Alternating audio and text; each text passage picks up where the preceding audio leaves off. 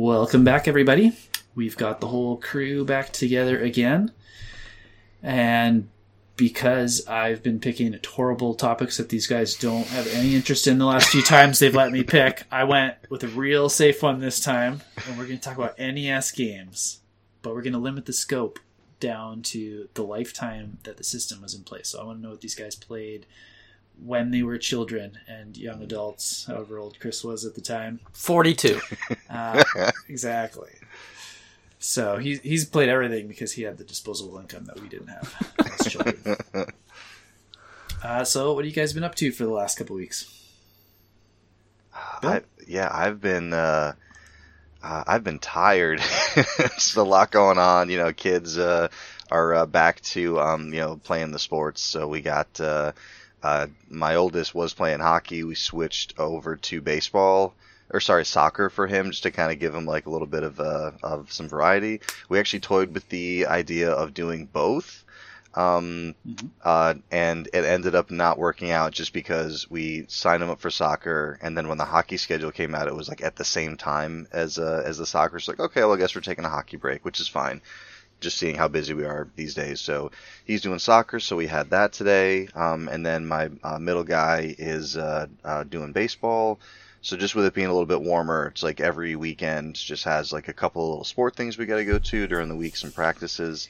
So that's what the kids have been up to. We've tried to been we've trying to we have trying been trying to limit their game time, just to uh, you know keep them focused on some of the school stuff, and uh, you know be able to spend a bunch of time outside or as much as they can, and uh, yeah. So that's kind of what we've been uh, we've been up to, and uh, uh, gaming wise, um, Destiny two's season of the Splicer is uh, pretty brand new, pretty fresh. That's what mainly what I've been playing. But I've got a couple other games kind of uh, knocking on my on my on my door and trying to grab my attention, and things that I have to play uh, as well for reasons. So um, so yeah, that's uh, that's kind of what's been up with me. The uh, uh, the season of the Splicer so far is awesome. Um, it's uh, it's been well received um, throughout the Destiny community. So because a lot of times you know it kind of depends on you know which players like uh, what kind of stuff. So uh, it's been it's been really really good. It's a lot of neon, a lot of like Tron, you know, type visuals. Ooh, love it. Yeah, a lot of like, it almost gets kind of like Blood Dragon-y, like with just you like. Should shoot me some screenshots later. I'm yeah. curious about the aesthetic. Yeah, for sure. I shared the uh, trailer for it in the uh, in the Slack uh, uh, that we're in. The I did not watch Slack. That. I'll check it out. you, well, you didn't highlight the word neon for me, so I, I didn't watch it. I, I, if I didn't, then uh, uh, I, I definitely meant to, because I was like, "Oh, happy season of the Splicer Day, everybody!" And I just got like crickets. Like, what is that, a BioShock thing? I'm like, "No, no, no! It's the new you know season. Lots of neon." So. Uh, but yeah, it's it's really, really good so far, and we got the return of uh, a character that has been in Destiny two but hasn't really had like any presence in the story, and that's um, uh, uh, the future war cult leader, uh, Lakshmi two, um, and uh, Mithrax, um, who we kind of knew was going to be in the season. So, Lakshmi I know from Shin Megami Tensei. That's an Indian god. Um, is there any relation or just the same name? So... Lakshmi two is an exo, which means it's a it's like a robot, robotic type uh, character who's had their consciousness like moved from a living person to this robot, and two means it's like the second like uh, a revision of this uh, uh, of this exo. So all exos have a number associated with them. So there's like Saint fourteen, um, so Lakshmi two, uh, uh, the guns, uh, uh, Cade six, um, who was uh, you know the the character um, who was voiced by Nathan Fillion a while ago, and the more they're, uh, the, the more times they've been like redone, the less reliable the process is. Kind of like Multiplicity, uh, classic Michael Keaton, uh, comedy, but, uh, uh, it's actually endearing, um, and sad in a way because the gunsmith, uh, Banshee is like a super high number, like forty-four or forty-five, I think.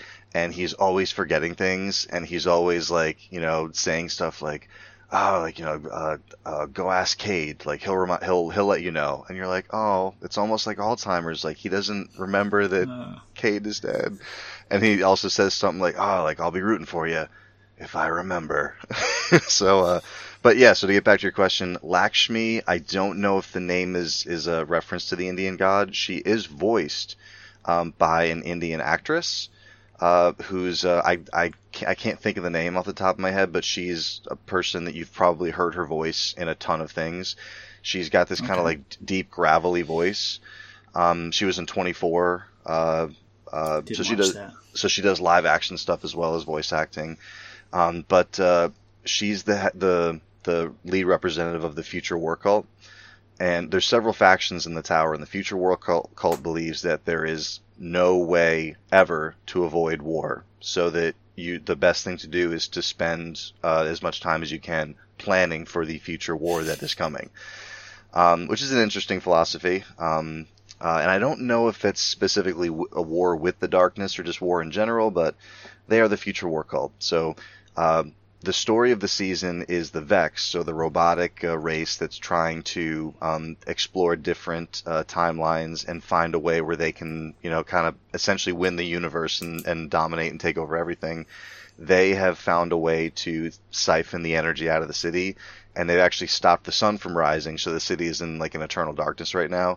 And since Mithrax is one of the Sacred Splicers, so he's a, a fallen who can commune with machines, we have teamed up with Mithrax to go after the Vex, to, you know, go actually into the Vex domain and kind of stop them. So it's a really, really cool uh, seasonal story arc. It's something that we, uh, you know, we've, we've seen the last few seasons is, for the longest time, we just kind of got like an expansion and like a new raid and some new story stuff, and it was kind of it. But these the so the seasons last like a good like you know ten twelve weeks, uh, something like that. So every two or three months we get these like really cool little story arcs with uh with you know new content, uh, new areas, updated areas, some some lore drops, and of course you know new weapons to go for.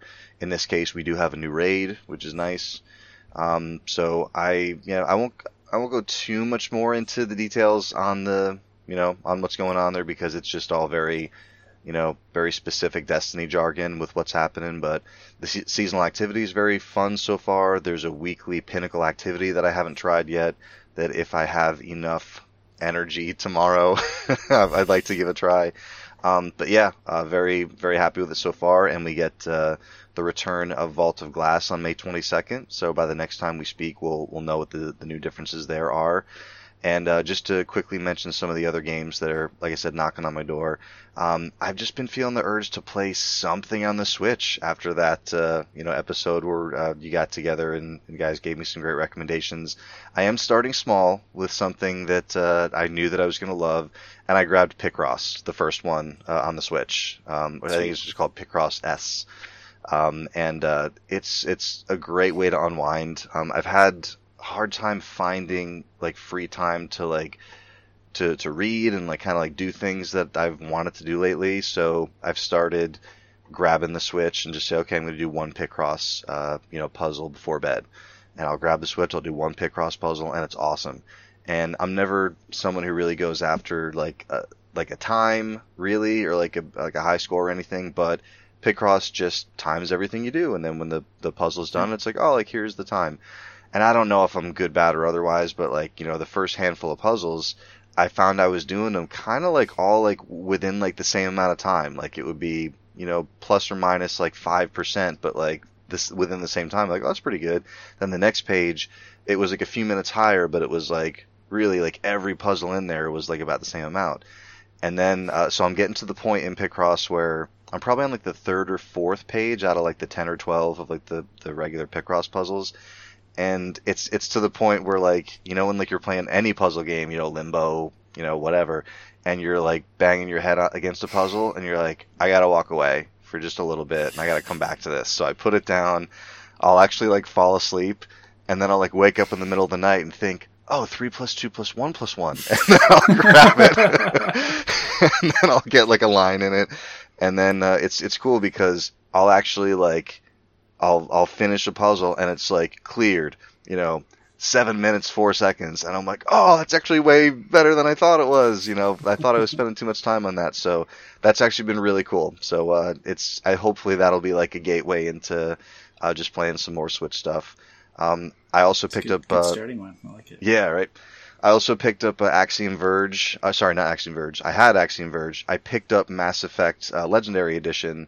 Um, I don't want to jump in, uh, you know, too quick because I want to finish Axiom Verge for the uh, R F ten playcast, um, which I've been playing a little bit on the Switch as well, kind of like, you know, going back and forth uh, Picross and Axiom. And then, uh, but I fired up Mass Effect Legendary just to, you know, just to boot it up, just to hear the title screen music, just to, you know, just look at it.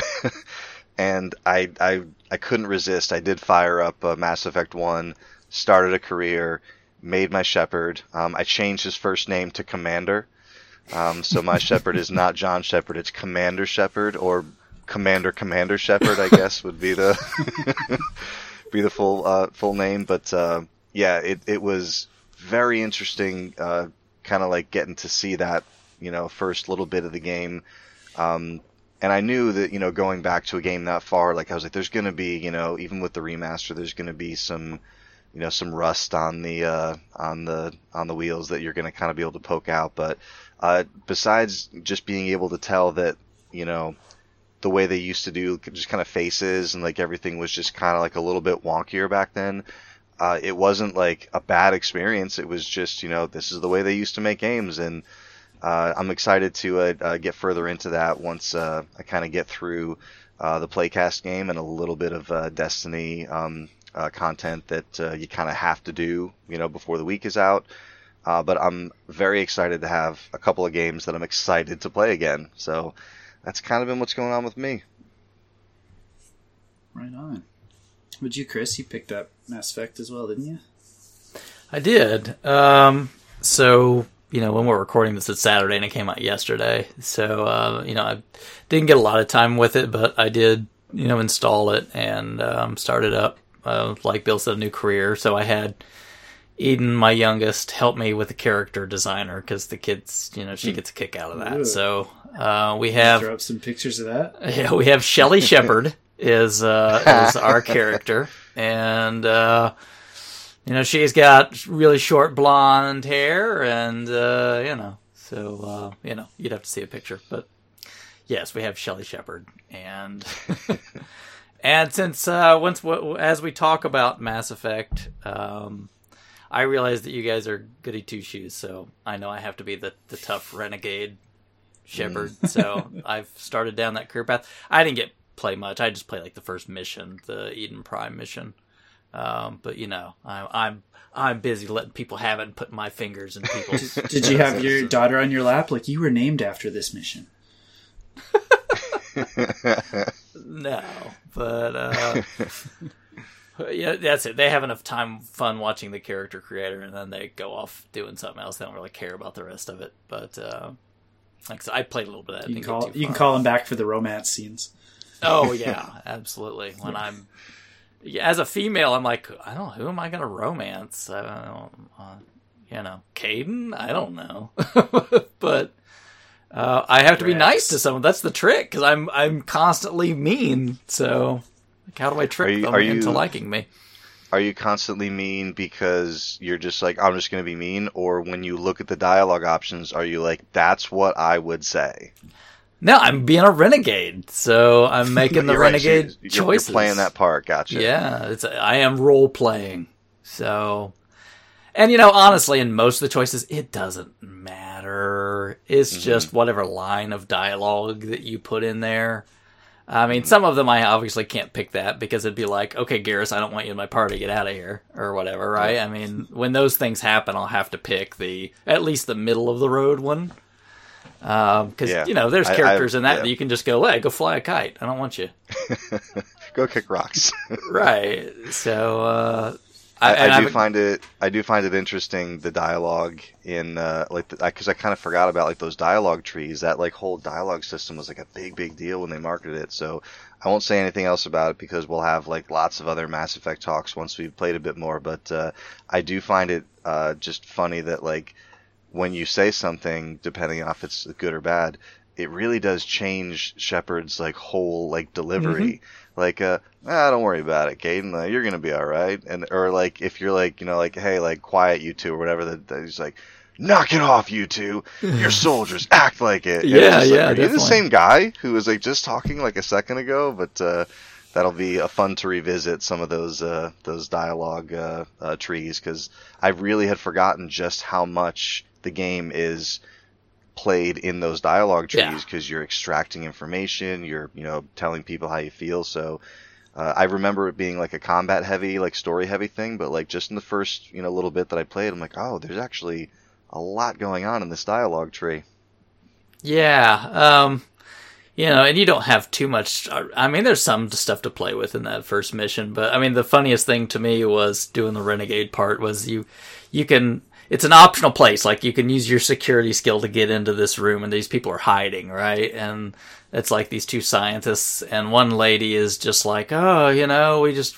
We're hiding out in here, and we're waiting for... And this other guy's, like, going nuts, basically. You know, he's uh, just freaking out.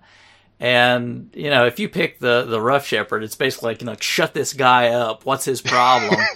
And, like, if you keep going down the path, there's just a certain part where he's babbling, and you just haul off and punch him in the stomach oh. and knock him out straight. You just straight knock him out cold. And and you're just like, whatever, right? Like, yeah. he was, like, you had to shut him up. So... Uh, it's just, you know, those are kind of funny little bits like that. But um, I'm sure there'll be more uh, that we'll get into. Uh, I just, you know, I kind of forgot that uh, how much Ashley sucked. Um, so, God, I, I know you've, I know you've, I know you've never liked her. I never had like, I never loved her, but I also never had a problem with her. So, like when she came back later in the series, I'm like, oh, it's Ashley, and you were like, you were excited to see her? I'm like, yeah, I've She's met her on, jerk. you know, Eden Prime, saved her, but I, I remember, like, years ago, you being like, ugh, Ashley. Yeah, I have no problem making that decision when that time comes. No problem. Yeah, I mean, just, maybe you'll see when you get through if you place it, but just, I'll be curious. Yeah, she's just, she sucks. I mean, like, her, all her interactions, it's just like, you suck. Uh, maybe she maybe she lightens up here at some point. I mean, I did a playthrough at one point in time where I let her live, so I don't remember all of it, but that's all right. No thanks. Um, besides that, um, I had I finished up X COM two, which really wasn't much because I think after our last conversation, I only I was basically at the end. Um, so I did a few other little missions just to tie some things up, and then I beat um, I beat the game, and not what I was expecting. Uh, I mean, the story was fine. Uh, you know, that wasn't the thing. It was just this weird thing where, like, the last mission you have to go in and it's like, oh, you can only take three of your guys into this part. And then you can do, like, then it makes you do another mission right after. And it's like, oh, you can have all your guys in this one. I'm like, huh? Why, why was it like, I mean, if you're going to let me have a full compliment in the second, why the first one just three? But anyway, it didn't really matter. Um, got through it. Wasn't that big of a deal. Uh, And the story in, I don't know. I don't know what your thoughts are on it. It's okay. I mean, it's nothing. That's not why you play that game, at least for me. It's not for the story. It's kind of like, whatever. So at some point in time, I'll go back and play The War of the Chosen um, after I get some time. Um, but I'm not in any hurry. That'll, that'll give me something interesting to go back to at some point.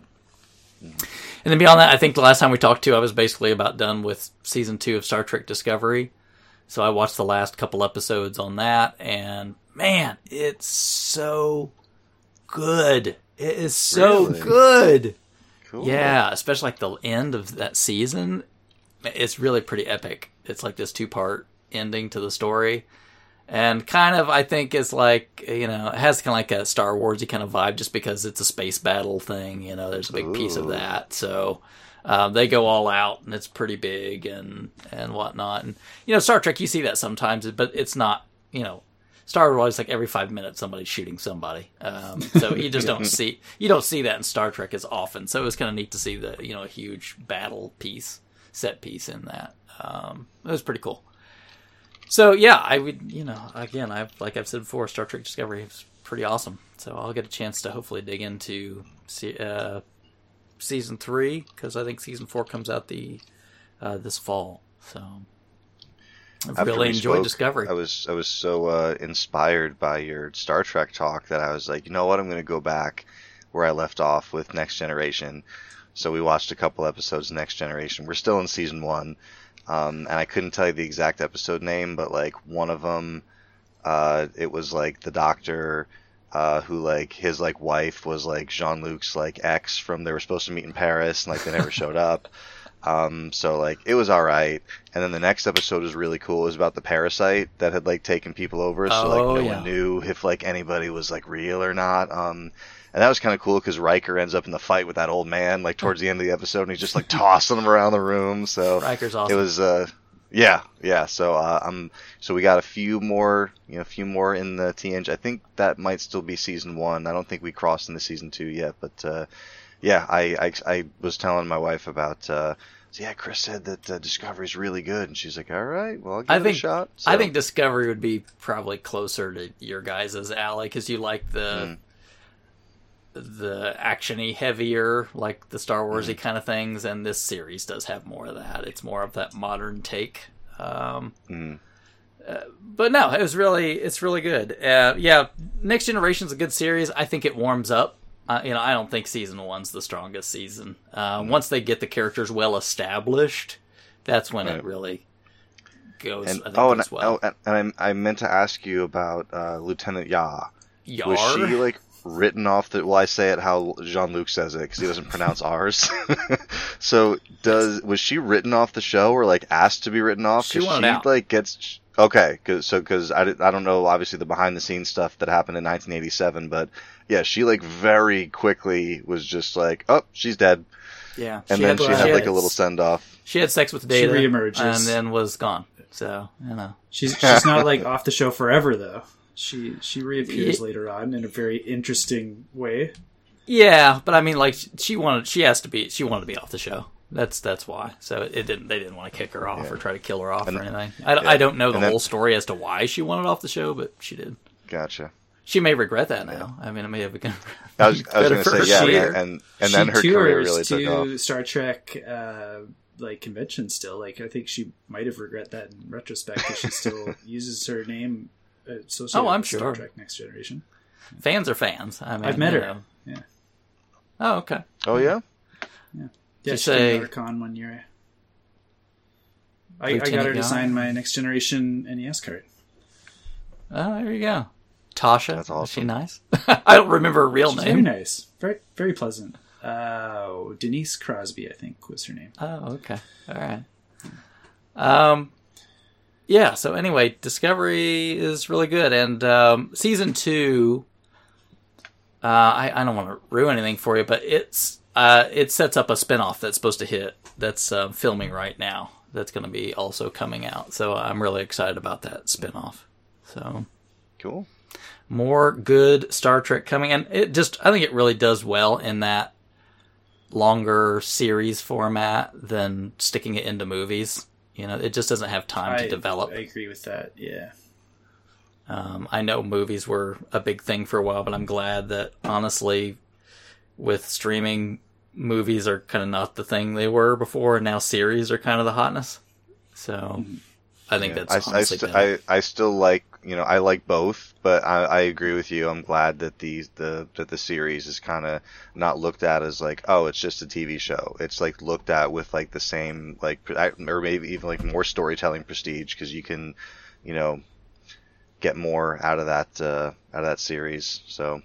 And they can experiment, too, with some interesting ideas and just take one episode here and there to, to play yeah, around with something. I, for, for the longest time, I was so excited. I was a huge uh, fan of Stephen King's The Dark Tower uh, book series. Uh, for the longest time, it was it was toyed with that it was going to be uh, like three movies with two seasons of television in between the release of the three oh, movies. So and like it's like, oh, that would have been so cool because...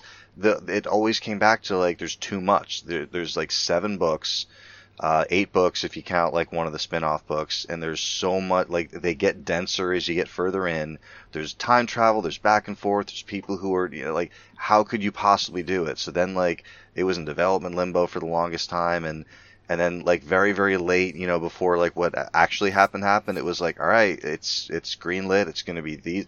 And then, like, a studio bought another studio or, like, acquired somebody, and we're like, all right, this is too expensive. We're not doing it.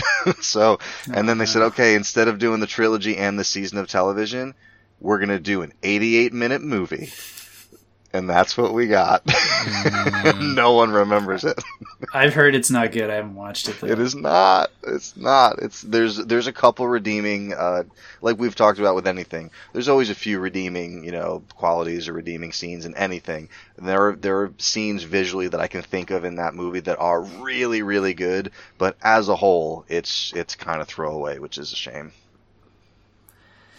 Yeah, that's probably the only maybe th- slide I would say against Discovery is that um, it's of the time now. So, you know how like Star Trek, at least in the past, has tried to be, at least, I mean, in its own way, grounded in its science and its world. You know what I mean? Mm-hmm. I mean, obviously some of it was, okay, it's the future. I mean, you just have to take mm-hmm. some of that as it was, but... Mm-hmm. Some of the things they kind of do here, you're kind of like, mm, come on now. Now we're kind of getting to the Magic MacGuffin kind of territory. But yeah, again, you just have to kind of like, okay, fine, it's a story. I'll just go with it. Right. But no, I think that's about it for me. Been just been pretty busy otherwise. So cool, cool. Um, well, if you listen to every show, you'll notice I wasn't here last week. That's because I had a friend of mine, he took his own life uh, a few days before the show, and it took me the better part of a week to kind of come to terms with that and cope with it and grieve, and I'm still dealing with all of that. Um, it was a very good friend, very important part of my life, so it's it's been a big thing I'm dealing with, and I've never really had a big loss like that before so close to me, so it's all new territory I'm I'm kind of wading through, and these guys both helped me out a little bit with that, which I appreciate. Um, but I, I've I've watched a lot of movies over the last few weeks, uh, things that remind me of uh, the gentleman that passed away, um, things that we shared in common. So I've watched like a lot of Terminator, uh, Big Trouble in Little China. Uh, we played a lot of King of Fighters together, so I dusted off King of Fighters thirteen and just messed around with that with his characters, which I'm really bad with. So, but I had a lot of fun. Um, so do, I did a lot of stuff like that. Um, before that happened, I wanted to try a couple new games that had been on my backlog while I was waiting for the laptop that Bill sent me to show up in the mail. Um, so I, I popped in the Hitman and I just hated it. I really, I always like kind of knew what it was, but I thought I would like it, but I, I don't like it at all. So I played the first mission, turned it off. Uh, so I was like, Witcher three, I'm going to put Witcher three in. So I put my P S four disc into my P S five, loads up, updates everything, and then just would constantly freeze on the title screen, and I could not actually start a game of Witcher three. I, I uninstalled it, reinstalled it, re-updated, same thing, just would not go past the title screen, so didn't get to play any Witcher. Um, I'm still plugging away on Soul Hackers for the three D S. Uh, It's really hard. Like it's it's a remake of the Saturn game, so it has a lot of the older Shin Megami tropes that they've kind of weeded out or refined over the years. So I'm hitting walls all over the place, and just with the mindset I've been in, when I hit a wall, I was like, okay, here's my stopping point today. I'm going to save and come back later. And so I'm progressing very slowly through through that game, but I just hit uh, a boss I was stuck on for like a week. I finally passed him a couple days ago, so that that was a big relief, and I can move forward in the story a bit more now. Um, I've got another friend who who bought the Panzer Dragoon remake on Switch, and I was talking to him about Panzer Dragoon Saga, and he's like, "Let's try this remake," and, and it was amazing, very beautiful game. Uh, so I had a lot of fun with that. And then because I played Saga and Remake, I was like, I got to play Panzer Dragoon two and like complete the trilogy. So I went through that as well. And it is very hard. There's a lot of like bosses that just like whack you and kill you in one hit if you don't know when to move. And then you have to play the whole level again and then remember that one move to watch out for. So is that um, going to put, is that going to put Orta on your radar at some point then? I've played Orta a long time ago. It's been okay. a while though. Yeah. And what was the um, one that came out on Xbox One? Don't play that one. Um, oh, is it the the Crimson? Yeah, Dragon do Crimson not play that one. Just do not. It, is that canon to them, or is it just like a spiritual successor? I I don't think it's like officially a Panzer Dragoon game, but it's like the same like team right. or whatever, right? But I just just don't. Yeah. I thought that was like a, a spin-off of Crimson Skies. It would have been much better. The world could use some more Crimson Skies. The world did not need that game at all, ever. Um, I dusted off my Jaguar. All right. Spent a few days on that, and ugh, I remember. I remember all, you. How much Dino like Dudes text, did you? You play? Were like texting me, like, "Send help! I'm playing. I'm playing Jaguar." Like, uh, there's Checker a few flag. games on there that, like, I've watched videos for and did a little bit of research before I picked them up, and I'm like, this looks very much up my alley, like Dino Dudes, and like, I love Lemmings. This looks very much like Lemmings. And oh how did I know God, did you would? How did I know you would so... play Dino Dudes?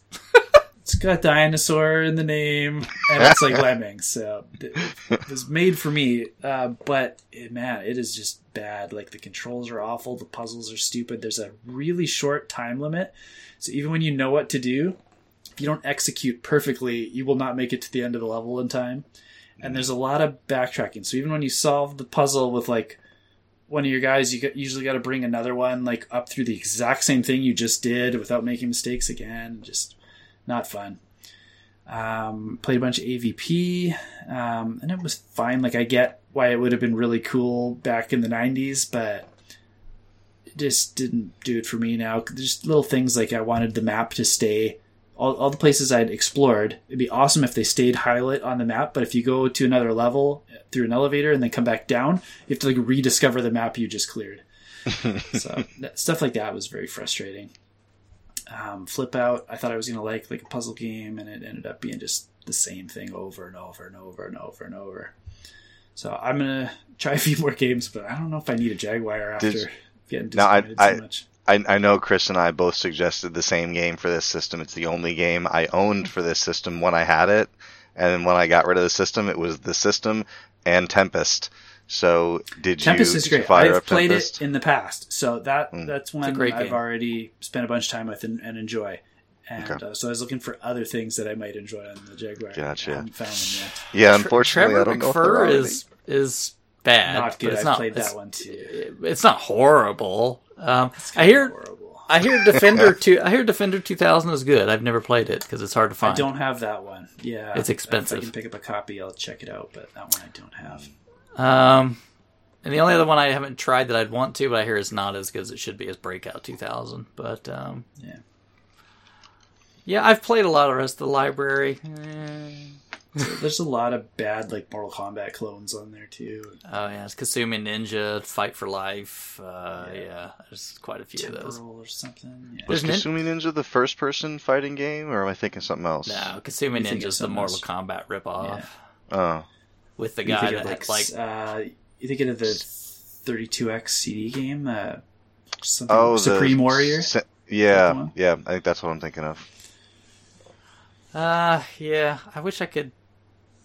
Right, yeah. There's not. I've got quite a few Jag games. There's not a lot to recommend. Yeah, Doom Worms is. I mean, for Jag. what it, Doom for what it is uh, at the time was a good port of Doom, but I mean, there's no reason to play it now. Right. Right. Um. I played a bunch of stuff with my daughter, too. We finally got that platinum trophy on Sackboy, A Big Adventure. Congratulations. We've been plugging away at since Christmas. So that is for you guys. That's awesome. Um, and then she's been watching a lot of YouTube videos on, like, Sonic the Hedgehog. So I put in Sonic two with her one day on the Genesis, and she really liked it. We played it for a few days. We made it all the way to uh, Metropolis, which mm-hmm. was awesome. Uh, and then so we put in three and Knuckles after that and messed around. We're a few stages into that, and I'm hoping she wants to go back to it because the Tails is a little more handy in that one where you can like pick up Sonic and fly. Uh, and you get the extra shields and stuff. So it's a little more forgiving and different fun bonus stages she likes and things like that. So we're having some fun with some Sonic together. Just a quick, quick side note. Uh, have you heard that Lego is putting out a Sonic the Hedgehog set this year? I did not hear that. No. So it has it is confirmed. It was a rumor for a little while. They have confirmed it. It's an ideas set, so that means so like it was Mario a fan. Thing?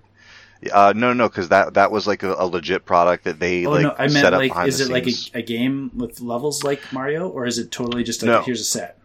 Just here's a set, yeah. So I'm pretty sure it's Green Hill Zone, um, because the ideas uh, line is a fan submission.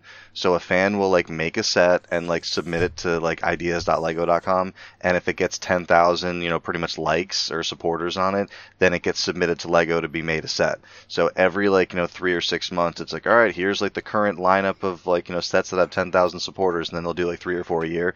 So Sonic had you know got the ten thousand supporters. So for a little while, it was like, oh, it could happen, maybe it'll happen. Happen. And then finally Lego was like, all right, it's happening. It's happening this year. So we don't know what it looks like yet. Uh, but yeah, just uh, just to keep it on your radar in case uh, you want to have a little Sonic uh, Lego action in your life. That's pretty cool. Uh, my son just had a birthday and we got him the new Pokemon Snap for that. So we've spent a few sessions uh, together snapping some Pokemon pictures, and it's really nice. It's really fun, relaxing, very much in the vein of the old one, but with you know, all the new Pokemon and new locations and stuff. So it's very low key and relaxing mm. and having a good time with that. Still on but rails? Very much still on rails. Yeah. Like it plays like the same. Like mm. if you like the old one, you will like this one. It's just bigger and more of that. Mm. Do you have to take your Switch to Blockbuster to print your pictures? um, no. But there is some way to print them, I think. We haven't looked into that. My my Switch, you know, we never take it online, so I'm sure there's a way to send them to Costco or something and get them printed.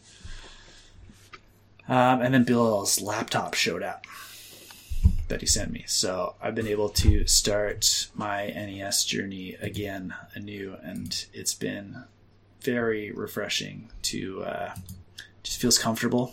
I've been doing it for so long. It felt weird playing only stuff that wasn't Nintendo for a couple of weeks. Um, the first game I played was Metal Gear, and I did that because I was Gear. most of the way through it before my old laptop started dying. So I, I knew I could run through that one with not too much trouble. And it was a little bittersweet because it's one of those games I would have been messaging with uh, my buddy who passed away about. Um, so I was kind of making myself sad playing Metal Gear, but at the same time, it was like really nice to play something comfortable again and play N E S. Nice. Uh, so I haven't been pushing too hard with the difficulty. Um, I played through Base Wars, which uh, is like a robot baseball game. I thought that'd be fun and not too challenging, and it, and it was, and it's very silly. Um, it was weird, like because it's all like robots, and like you can upgrade your characters, and they're playing on a stadium in space. But all the teams are like Boston, New York, Toronto. The cities transcend the planet. Yeah.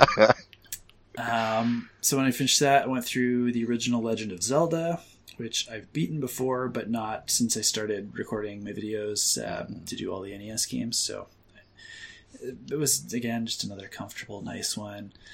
Uh, then after that, I went into Moffat Conspiracy, the Golgo thirteen sequel.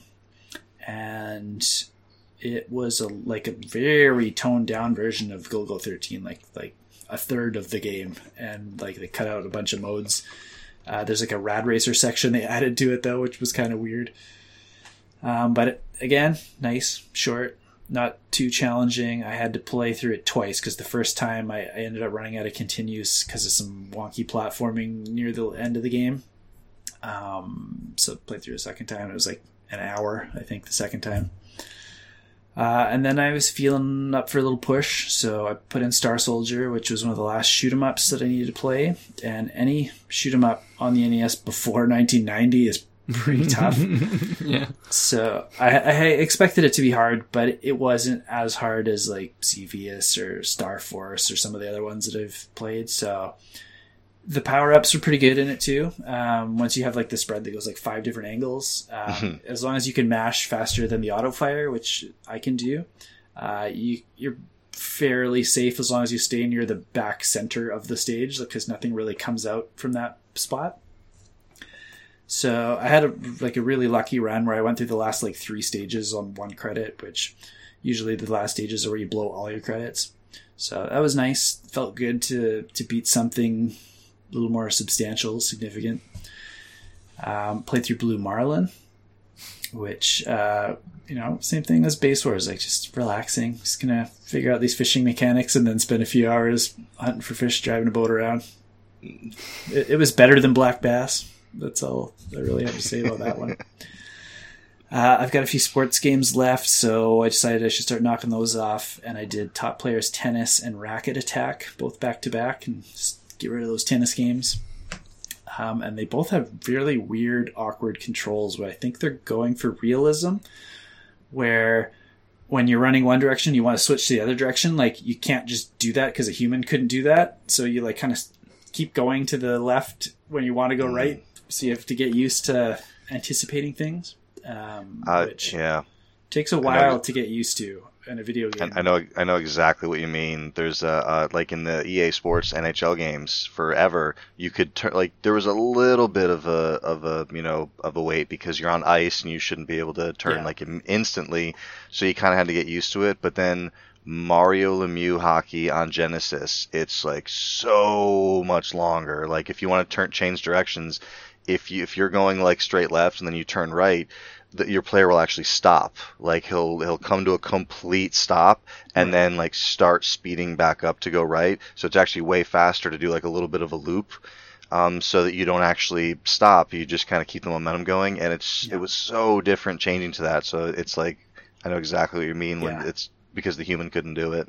It feels very hard for the first like half an hour because it's just like I'm missing everything that I, I feel like I should hit, and then once you get so used you to anticipate. anticipating which yeah. way to go, then it's not too bad. You can you can cheese the A I in both of those games without too much trouble. There are a few players where they ramped up the A I, but uh, wasn't too bad.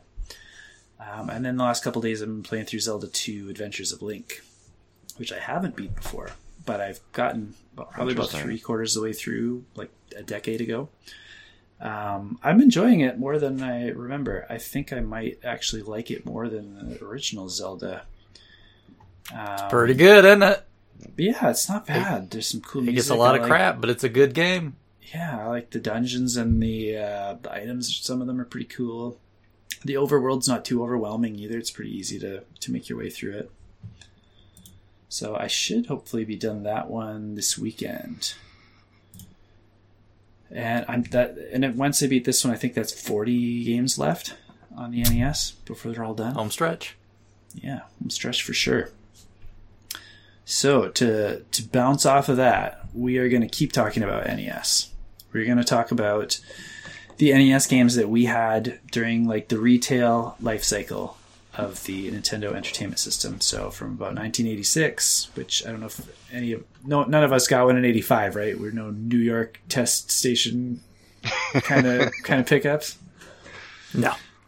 No. All right. So between eighty-six and I, I put ninety-four because that's when the last game came out. But like, if you spill over a year or two, that's fine because like no one expected you to go like pre-order Wario's Woods and play through it the year it came out. So yeah, if you if you have some stuff from ninety-five, ninety-six, like. No, no biggie. So I wanted to start with um, what games you guys actually owned in your house, like that you personally had access to whenever you wanted them to. Uh, so let's let's go the same order we, we just talked with. So Bill, what did you guys have in your home on the N E S? Are we doing uh, one at a time, or do we just kind of like bang out a list? Go through them all because we don't have time to cool. talk about every single right, game. Right. So if there's something sure. that you feel is significant, we can dig into that. But yeah, we don't need to talk about uh, gotcha. every single game. Okay. So when I was thinking, of, when I saw the question, I you know was thinking back to like the games that you know we would pop downstairs Saturday morning, and I just clearly remembered these being games in our house. I was Super Mario Brothers one, two, three. Uh, you know, across you owned different all three of them. Uh, All three of them, yeah, because Super Mario one came with the, because uh, because uh, uh, uh, one um, we got uh, originally with the uh, uh, Nintendo, the the deluxe set or uh, whatever, like the bundle was, mm-hmm. and uh, two. Uh, we just, you know, we're big Mario fans, so we got two. And three, I remember, was a game uh, when I got my, like, first Holy Communion. I had, like, a great big party, and I got, like, all these checks and all these bonds. And I'm like, oh, like, what's a bond? Like, oh, it's, like, money, but you can have it in ten years or something like that. And uh, so, like, I got all this money, and then I was like, can I get something? And my parents were like, well, it's to put away for, like, savings for college and stuff, but, like, you can pick one thing. And I was like, I want Super Mario Brothers three. So we called, yeah, we called uh, uh, called, uh, you know, the toy store like every day. It was like, you know, trying to get a PlayStation five back in uh, eighty-six or in eighty-eight, whatever year it came out. And uh, I, every day called, and uh, every day they didn't have it. Is and then one day, here? Is that yeah, it was, it was later than that. You're right. So uh, every day they had it, uh, they didn't have it. And then one day they had it, and like we're like waiting for my mom to get home from work. And like she got home, and we're like, they have it, they have it. So we we went to, went to Toys R Us and got it. So yeah, we had all three. Um, I have vivid memories of playing uh, Teenage Mutant Ninja Turtles, uh, like our own cart that like we just had to have. We were big fans of the uh, you know of the uh, cartoon. Uh, we had you know all eighty-eight trading cards. We were like a big Ninja Turtle house, so we definitely had Ninja Turtles. Did not have Part Two, uh, but that's okay. Um, For some reason, and this, this seems like kind of like a weird one to like have like really solid memories of. We had Back to the Future, um, and you know we just I don't know why we had it. Like you know we had it, and I my brother would play it all the time. You'd hear that song, you know, like that first level, like over and over again, and then you had to get you know through like the uh, uh, you know like the the the stuff, cafe yeah. scene, and like with like all like the. Uh, like the ice cream shakes or floats or whatever that you're like throwing at the bullies. And um, I'll just kind of bang out the last ones real quick. Uh, we had Bi- Bionic Commando, um, which I uh, which I have like really fond memories of, but I know I never got super far in it, so I probably just played the first level a hundred times. Um, I remember getting Mega Man four for Christmas, and you guys already know that's uh, just because of nostalgia, and it's the one that I had. It's my favorite, but I, you know, I know it's not the, the popular pick. It's uh, I played, it's up there. Yeah, I like it a lot. I played a ton of Legendary Wings uh, with my oh, brother. Cool. He loved that game. Um, that, so we like, had that there's one. Not a lot of great co-op games, and that's pretty solid yeah. co-op in that yeah. one. Yeah, and so so that one and uh, Life Force. Um, uh, I'll get to Life Force later because we didn't own it. We played it at a friend's house. Um, but yeah, Legendary Wings, if we were going to sit down and play something, it was great. And we actually, like, you know, when that when the big mouth would open up and, like, suck you into it, it was like, oh, like, we got hit. But it's like, no, no, no, we get to play more game. Like, why would you want to skip that? Like, let's go in there. Like, let's play more. Um, so we played Legendary Wings a lot. And um, I've mentioned this before. Uh, uh, I know it's not a great game, but we had Winter Games. we, we played it a lot. And uh, with our little figure skating and, you know, and like some bobsledding and stuff. Uh, like I'll get to it later, too, but World Games is on my list. Yeah. Yeah, yeah, it was just a thing we had. And I don't remember if we asked for it or if my parents were just found it in a bargain bin and was like, oh, it's games. and um, I I remember... Uh, distinctly owning the uh, Capcom R P G Willow because I loved the movie. Loved the movie, so had to have it, and I remember it because um, it was one of the games that we got like so disgustingly dirty that it would not play.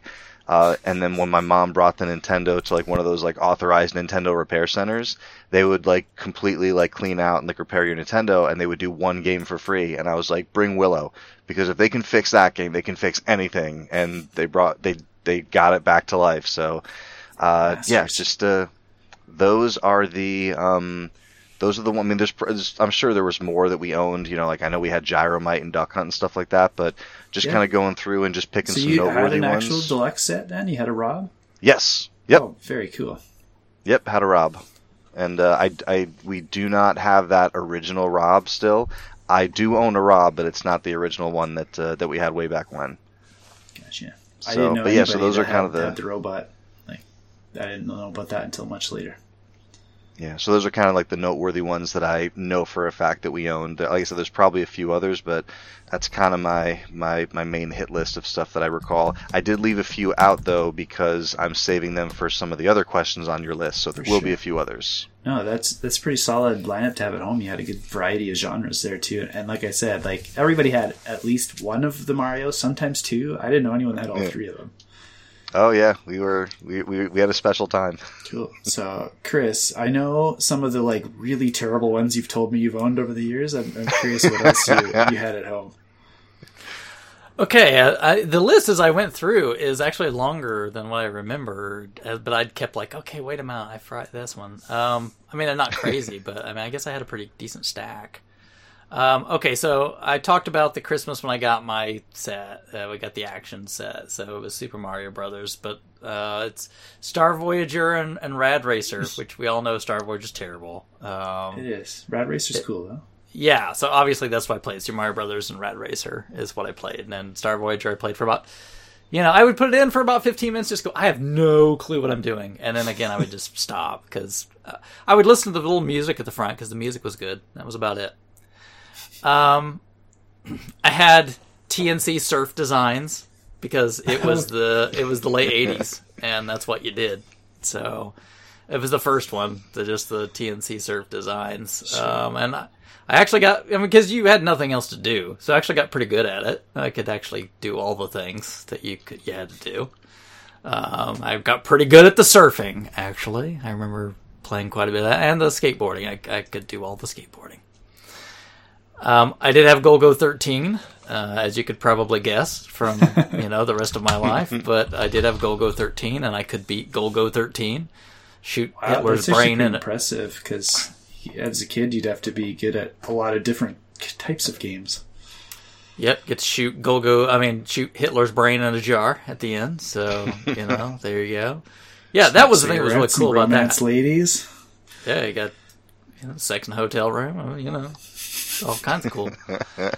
Um, but that was the thing I liked about that game, because there was so much variety. I mean, like the side-scrolling levels, you had the shooting levels, you had like the scuba diving levels, you had the sniping levels. Dungeon crawling. Yeah, you had so much variety in that game. So, uh, but it was hard. It was not easy. Yeah. Um, I did have Gyromite, because I think I've mentioned this before. I, you know, my cousin was the first one to get a Nintendo, and he had the deluxe set, and so I traded some things out and got things from him. So that's where I got my Rob, and I got Gyromite from him. I've st- still got the Rob. I don't have all the Gyromite parts anymore, unfortunately. So someday I probably should rectify that. Um, Mega Man two. I, I, I had Mega Man two. That was the one of the Mega Man games that I did own. Um, we'll get into some of the other stuff when we talk about, you know, the other bits as we go through them. But that was the one that I had, and I played to death. I had Super Mario Brothers one and two. Um, I had Zelda, the first one, uh, because that was the first game I bought um, with Christmas money after I first got my Nintendo. That game was brand new, so I went and got Zelda when that came out. So you guys, your first games were Mario three and Zelda uh, that you spent your own money on? No, not Mario three. Oh, his maybe his was Mario three, but so, yeah, uh, Bill from his his uh, communion. He said yeah, the the the yeah. yeah the first game that I like spent me money on that I can remember is Mario three. Every other game was like, you know, gift or, you know, like right. came from like, you know, birthday or Christmas or something like that. But like that, I distinctly remember the first game I spent money on was was Mario three. So you guys got same thing here, yeah. Choice. My first one wasn't an N E S game. It was uh, Kirby's Dream Course on the Super Nintendo. Oh. Which I was very happy with, but uh, yeah, you guys pick some classics. um, I had Zelda two. Um, I had Metroid, uh, Karnov, Tetris, Ring King, which uh, was a trade with my. It was a you, trade you with had, my cousin. You had a good run there for a minute. I know. It was a thing. Again, it was my cousin's old game. That was like a lot of these things as they were cut my cousins, right? Like Karnov. I mean, that was my cousin's game. So. But my cousin was a little older than me, so he'd get tired of these things, and he would like trade them or sell them pretty cheap to me for like, or trade them for crap that I didn't care about. So, um, I did have Ninja Gaiden one and two. Um, I had Castlevania, the first one, um, Top Gun, because you had to have Top Gun. Everybody freaking had Top Gun. Uh, you they were like littered the streets. Uh, I had T M N T. The first one, God, I hated that game, although I could beat it because I would just stock up on ninety-nine scrolls to get through the game. Oh, uh, you're smart, smart child. I, I remember the uh, uh, not knowing, how, like, we never got far in that game, and we were always bad at it. We always got the scroll, and we're like, oh, yeah, like, now we're powerful. And I remember watching that Fred Savage movie, The Wizard, and, like, the, da- the dad, like, Beau Bridges is giving, like, Christian Slater all this crap, and, like, Christian Slater's like, whatever, and he pulls a Nintendo out of his bag in a motel, and he's like, I'm gonna play Ninja Turtles. And then later on, he, like, wakes up and finds Beau Bridges, like, really like hardcore playing Ninja Turtles, and then Slater's character turns the T V off and he's like, oh, what are you doing? I just got the scroll. I was like, it's so cool that they put that dialogue in there. um, and then to wrap it up, I had Batman and Mike Tyson's Punch Out. So awesome. I had a good I had a good variety. Yeah, there's only a few real clunkers in there. I thought uh, you had Deadly Towers too at some point. I don't remember. No, you, that was that no, that was a rental. Uh, that okay. was a rental, and we'll talk about rentals. But uh, mm. yes, Deadly Towers. Cool. Wow. I did beat Deadly That's, Towers. You had over man. twenty games. That's uh, a pretty decent collection for a young man. Again, keep that in mind. That's over the period of like three, four years. So I mean, you know, I had. Time, like I said, quite a few of those were my cousins, or I would swap out with friends. I, I mean, out of the friend. ones of those that I bought or got for gifts, I mean, probably not even half that. Still, pretty pretty solid and pretty good list. Uh, yeah. Mine's not as impressive as either of yours. Um, so we got our system from, like, an I don't know, it must have been like my dad's uncle or something. He was some kind of relative that lived in town, but we, like, saw them once a year. So I, I didn't know them very well. So they sold us their uh, control deck. So we had Mario Bros. And Duck Hunt. And we played Duck Hunt for weeks before we even got to Mario Bros. Because it was the thing that the parents brought out and hooked up to the T V, like kind of like a board game. Like, we're going to do this as a family. Um, so it, was, it wasn't until later that we started getting into Mario Bros. Uh, nice. For a birthday, I, I'm, I've always thought my parents wanted to get me Zelda, but they accidentally bought me Hydlide. But I don't know for sure. So we had Hydlide, and I was really excited because the box is really cool box art. Um, but, like, I could never figure that game out. Never got anywhere in it. Um, Tiny Toon Adventures I picked up. Um, and same thing, never beat, but could get to about stage five or six usually, and, and uh, got pretty sufficient at those stages, and then it gets really hard at the end. Um... My cousin had Mega Man two, and I saw him playing it with his friends and thought it looked amazing and wanted it. So we went and bought Mega Man three instead, which was obviously the better choice. So that turned out really well. uh, we had uh, Doctor Mario uh, too, which my, my father really liked. So the two of us would, would watch each other play that. We never played like the two player mode. It was like, he'll play for thirty minutes and I'll play for thirty minutes kind of thing. um, and then we had a cabin Uh, at a lake in the States when I was a kid, and when we went there we had a Nintendo, and the only game we ever had in it was The Simpsons Bart versus the World. Um, so when we had rainy days at this cabin, I would stay in and, and play Bart versus the World, and I actually really like that game, even though it's kind of kind of bad. And that was it. That was all I had access to at home, and I'm, I'm counting the cabin as at home too, because we, we own that place and we went a couple times a year. So a lot smaller and not as good of an overall collection as you guys, but uh, it was enough to get me hooked. Um, so what did you guys have access to with like friends and, and people around the neighborhood? Uh, did you get any, like, did you go over to the neighbors to play games and stuff like that, or just your best buddy's house? Bill? Yeah, so I uh, this list is a little bit longer because obviously, you know, more friends. Everyone's got their own library, so uh, I'll I'll try to bang through these uh, uh, uh, quickly as well. Um, I, I I some of these I remember like which friend it was, and some like I don't because it kind of blurs together a little bit. But I distinctly remember Monster Party uh, being a staple at this like one for one friend's house. And um, I, it's funny because like they like the Playcast has done it, and like people I've heard people talk about it, but it's not a game that I ever heard people talk about just like during the N E S uh, lifespan. So just kind of one of these random games that a friend had that my brother latched onto, and he ended up like you know borrowing or getting a copy. But I know it came from a buddy's house. Um, I had a, a friend uh, in high school named Christina, who I'm still friends with. Uh, she lives uh, like one town over. She loved Bubble Bobble. And our parents were friends, so every time we would go over, it was like, all right, we're going to the basement, we're playing Bubble Bobble for a few hours. So that was uh, that was fun. Uh, Life Force was, uh, I, I don't know if I mentioned in the games we owned, uh, but you know, Legendary Force and Legendary Wings and Life Force. Me and my brother discovered Life Force uh, at a couple of buddies' houses and loved it, so we ended up uh, you know acquiring that as well. Um, I don't remember playing or enjoying this game, but I remember going to this one kid's house, and he always had like we would turn on the Nintendo, and he always had Roadrunner in there, like the Tengen Roadrunner, yeah. and I'm I think we just turned it off and put another game in. But I just remember every time we turned the Nintendo on, like, why is Roadrunner? Do you have like a little brother or something who like likes this game? Um, uh, Arkanoid. I had this one friend who uh, had Arkanoid, played that quite a bit. Um, I never used the. No, I was going to say, I, I never played with the Vals until, like, my adult years when I was able to find one and try, so it was always the controller. Played uh, the arcade version, uh, which, you know, obviously has the little spinner.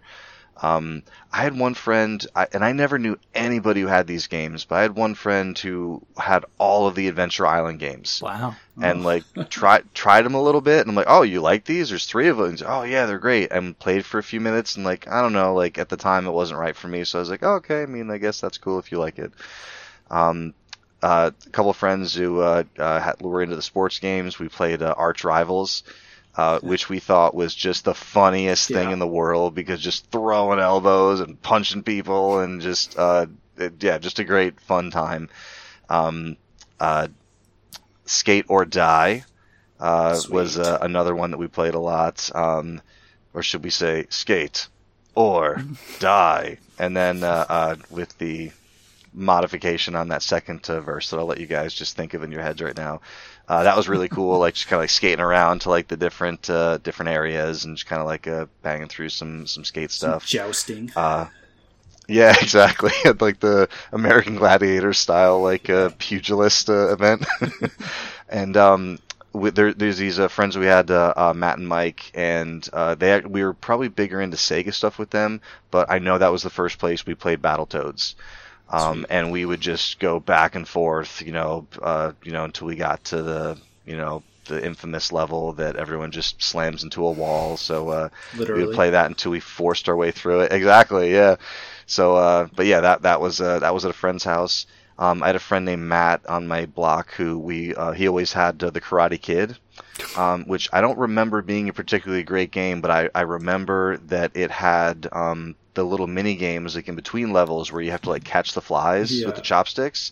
I would have just booted it up to play that and not like the platforming or level stuff. Just give me that. Or like the Mortal Kombat style break the ice uh, game, like with the like side karate chop. And there was like the Okinawa level with like the hurricane that was going on. So like it was like pushing your character. So I guess it was an interesting enough game, but uh, only ever played that at a friend's house. Um, I was at this kid, Chris Picard's birthday party when he got a copy of Kung Fu. We ran into his bedroom and uh, dun, dun, dun, dun, dun, dun, dun. Oh, just I love this! I love every sound on that cartridge, like the the start menu, the punch, the hut hut, uh, oh, like there's not a and then uh, oh, the boss oh, the oh, laughing. Oh, oh. oh man, it's so good! I could I I want the like the sound test menu of that game on vinyl. It is so good. Um, I had a, I had a, uh, some friends who, uh, like probably the same friends who were into the sports games, like Arch Rivals and Skate or Die. We had, uh, uh, they had California games, um, which uh, we played a little bit. Um, uh, my friends uh, Matt and Mark had The Last Starfighter, which I we loved the movie growing up, which is not like a really well-known movie. It's kind of like a little, you know, side campy little, you know. little sci-fi movie. Um, but the story is this guy, you know, is so good at this arcade game that like space people come down and say, we need you to help with our space problem. So like what kid wouldn't like that? Um, uh, they also had, those same friends had Destination Earth, uh, which I really, really liked the idea of like, and if I remember correctly, it's the only game I remember where like you just press power and like you're playing the game. It's and like like you, you hit power and there's no like boot and there's no like oh this company or whatever. It's like duh, duh, duh, and like you're just flying through space and there might be a few like like oh brought to you by blah blah blah, but you're just flying. So uh, that was really cool. Cinematic. Um, this yeah right. Uh, these same friends had Marble Madness, uh, which is another one we would go back and forth playing. Um, you know because you had to, you were kind of on a time limit, so you got as far as you could and then you'd start over. Um, I found the music in Marble Madness to be like hauntingly it's like really scary. Good. It's really good. Yeah, very very solid. It, it it's not like like not it's not similar or reminiscent of, but like just the way that I react to music, like it's similar for me to Echo the Dolphin on Genesis. That the music is just very like haunting and uh, you know like in, invokes emotion. Like uh, it's it's hard to explain, but like that music hit me hard. Um, these same friends also had the marble. Yeah, I got, I need that T-shirt. So for the uh, uh, yeah, I was role playing as the renegade marble. So these same friends also had Who Framed Roger Rabbit, um, which was, was not what I expected. I yeah, I, that that's the thing is like I I enj- I would appreciate it more as a young adult or like an older uh, you know person playing the Seems game to compared really to like confusing. a kid who like just wants a I just want a platforming level, right? I don't want to like Wacky solve puzzles things to and happen. like. Yeah. Yeah, like, and then you got to go into a building and, like, you know, find the thing, and it's, yeah, it's, uh, it was probably a little bit beyond my my experience or, like, my, my preferences at the time I played it. Um, and the last one I'll mention, uh, we never owned this one as much as we loved the first game, but uh, we would play Zelda two at a friend's house, um, Adventure of Link. And those are all the ones that kind of stood out, and, like, and like uh, you guys have both said, as you're making the list, like you'll you'll think like, oh, and that led to that one, and they also had that one, so that was a fun one, really, to to put that list together. Cool. So, how about you, Chris? Do you have any friends? Just Marvel thank, guy. Thanks, thanks for rubbing it in, guys. There was Crazy Larry down the street, and uh, you know he was about, he was about sixty-two, and you know we paddled around.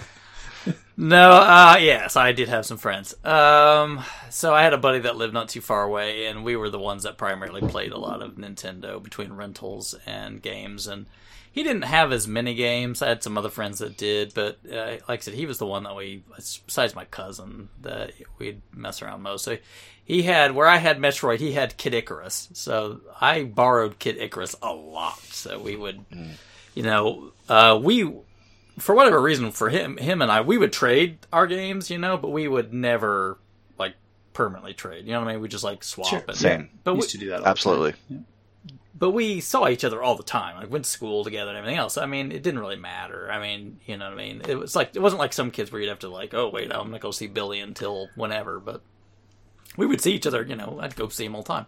We'd have spend a night or whatever. But, um, so Kid Icarus, I borrowed that a lot. I beat it a lot. You know, it was one of those games where it was kind of like Zelda and the other ones. You'd played it so much that you started coming up with challenge runs for yourself. So, you know, I mean, I had done it like, okay, Metroid, beat Metroid without the Varia suit. Uh, or, uh, you know, Zelda, beat it with you, no rings. You were, you...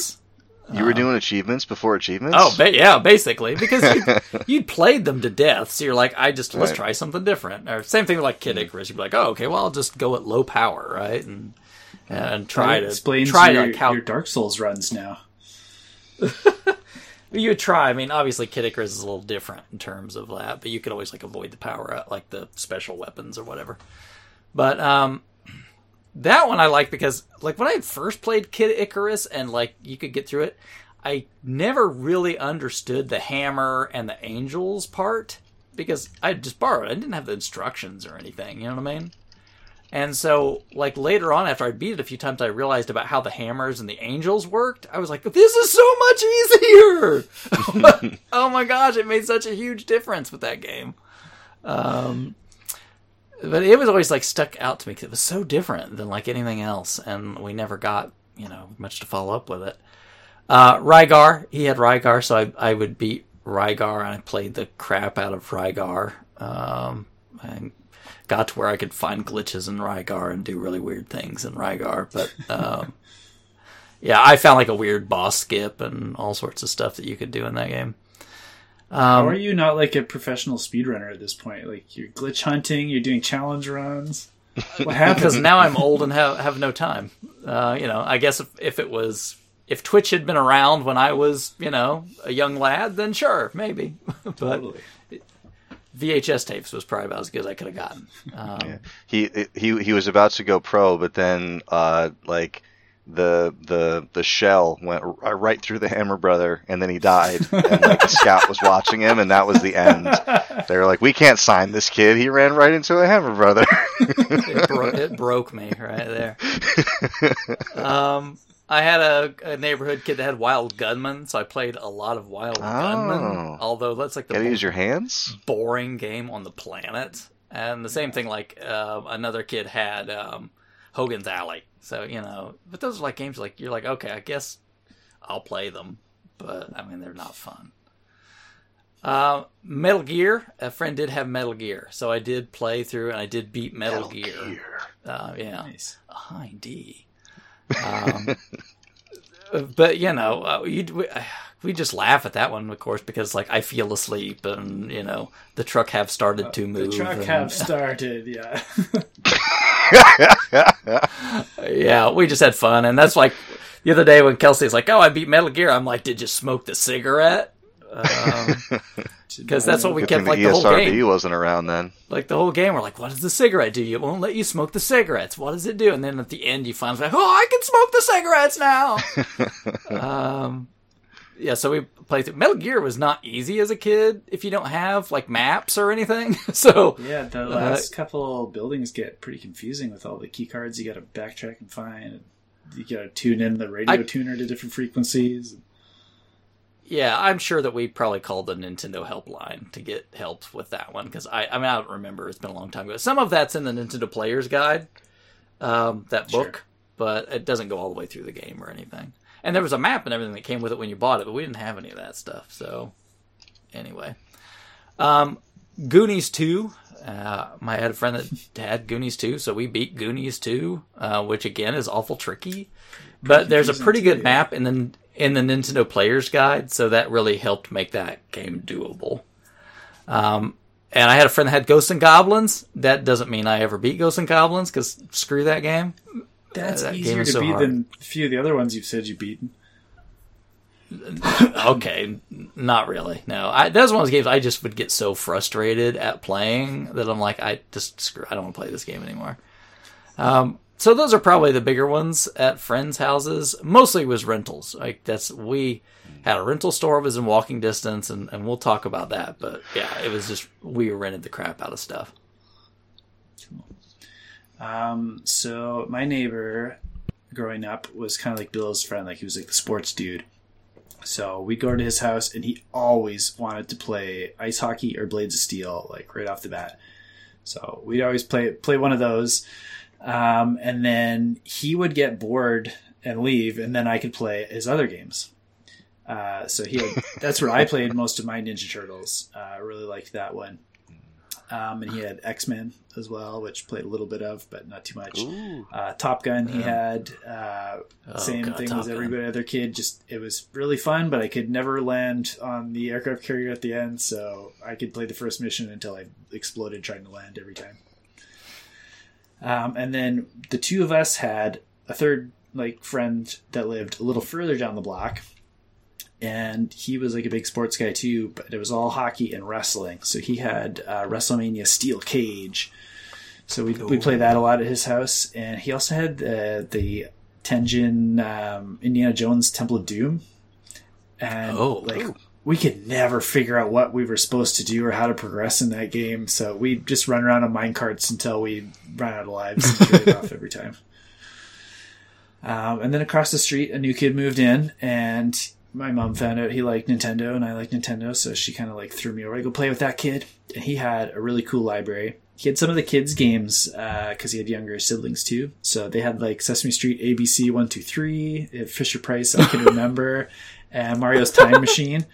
We played them. I don't know why we felt we need to play those because he had other better games. Uh, we played Little Nemo a lot at his place, and I remember getting to the final boss on multiple attempts, but we never actually finished him. Uh, he had Simon's Quest, Castlevania two, uh, which we never, like, I think we might have done one dungeon. Like, we really could not figure that game out, but it sounded great, and it was cool, and when you get to the new... Uh, towns, it was just neat to explore them. They had this cool character to them, so we played a lot of that game even though we never got anywhere. Um he had DuckTales as well, which was uh awesome. Like we played so much DuckTales. um I had a friend at school who just like not someone I hung out with often, but he found out I had a Nintendo and he's like, you need to play this game, this game is amazing, it's so good. And he forced me to take his copy of Gremlins two home. Uh, and it was pretty good. I'd never seen the movies because I was was pretty young, but I uh, had a good time playing some Gremlins. Um, my mom had a friend she would go to and had a younger kid that was close to my age. And I think the only game he owned was Snoopy's Silly Sports Spectacular. Uh, so we just played a lot of Snoopy sports while I was over there, and then like action figures and stuff. Um, oh, and the kid across the street from me also had uh, Star Wars. We same thing like Castlevania. Like we played a bunch of it, never figured out what to do or where to go in that game. Mm. Uh, and then my best friend had uh, N E S World Cup Soccer, which we played quite a bit of. Uh, Wizards and Warriors two, Iron Sword, which we were big fans of. Never got very far in that one either, but just had a had a really good time with it. Uh, and then I got a kind of funny story about Ghostbusters two, where he got this new game, and then his mom decided we'd been playing way too much N E S, and we had to go outside all summer. Like, no more N E S for like a month kind of thing. And I was like, what? We got to play Ghostbusters two. How, what are we going to do? So we're outside brainstorming how we can get back inside and play Ghostbusters two before summer breaks over. And we decided the best course would be if one of us got a really bad injury, we could go inside and play with the other one. So we flipped a coin or rock, paper, scissors or something to see who would ride their bike into the dumpster in the back alley.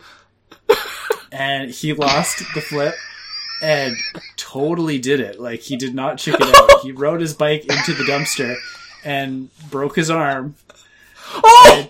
He, like, we didn't think this through because broken arm, he can't play Nintendo now. Like, his arm's in a cast. So he got to watch oh me play Ghostbusters two for the rest of the summer. Oh, man. I can't believe I've never heard that story before. I, yeah, yeah, I've lo- been kind of holding on to that for a while. But... You guys are lucky you got free healthcare up, up there. Because uh, my parents, you know, something like that, you know, with a bill that size, they would have kicked your behind. Yeah. Well, we I never told our parents we did that, right? It was just it was an accident. Like, didn't, didn't mean to do that. So a dog yeah. was chasing him.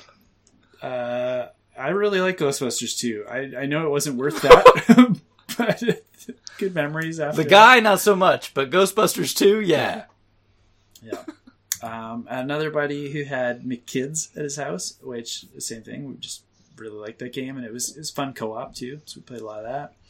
Uh, and I did have one friend who had a power pad, uh, and we would play world-class track meet at his house with our hands. Barely ever with our feet. He did set it up one time with, like, two chairs next to him, so you could run, run, run, and then hold yourself up on the chairs for, like, a really long jump. Messed around with that. Oh, that's times. Awesome. Uh, yeah. Um, so, how about relatives? You guys ever play anything at your uncle's house, cousins, things like that? Oh, yeah, for sure. Um, so uh, I got a, a pretty good little list here. Um, and a lot of these I found out about at relatives' houses, and they ended up joining the home collection. uh, uh, so I left these out of the owned at home, even though we did end, uh, end up owning a lot of these.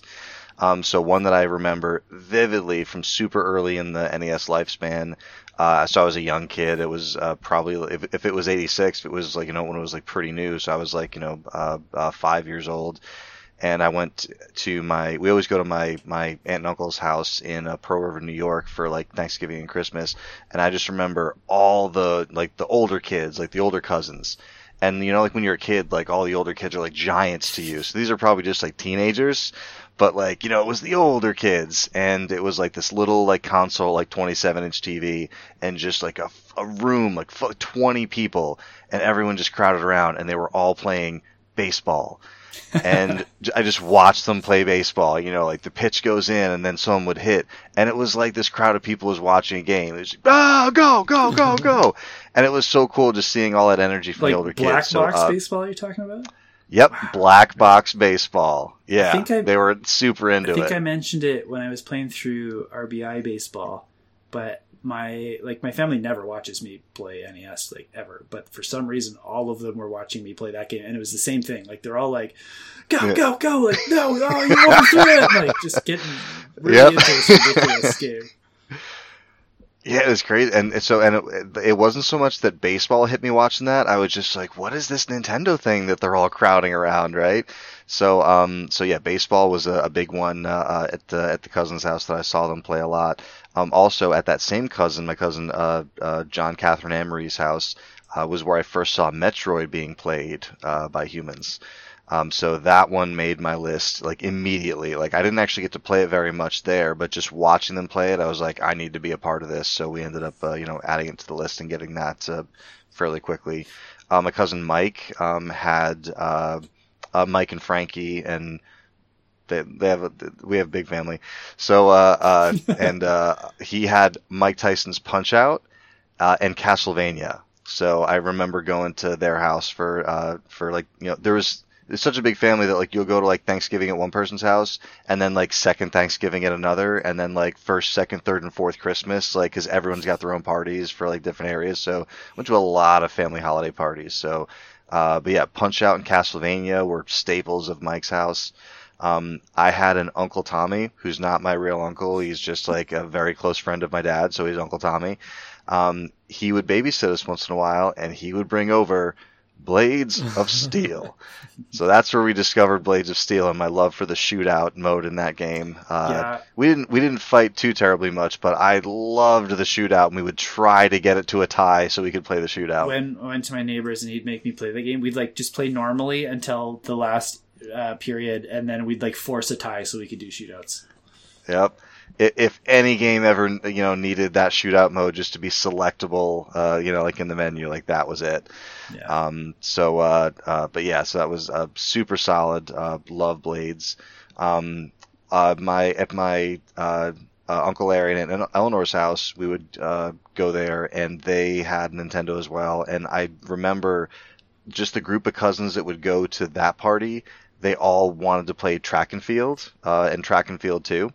Uh, specifically, uh, sorry, I should say especially, and everyone kind of had their own um, like uh, event that they were all really good at. So we would kind of like play, and you would notice, oh, John's really good at that, Bill's really good at that. So like we would play like a one-player game and like just pass the controller around to like the all-star for that event, so we could like beat the whole thing.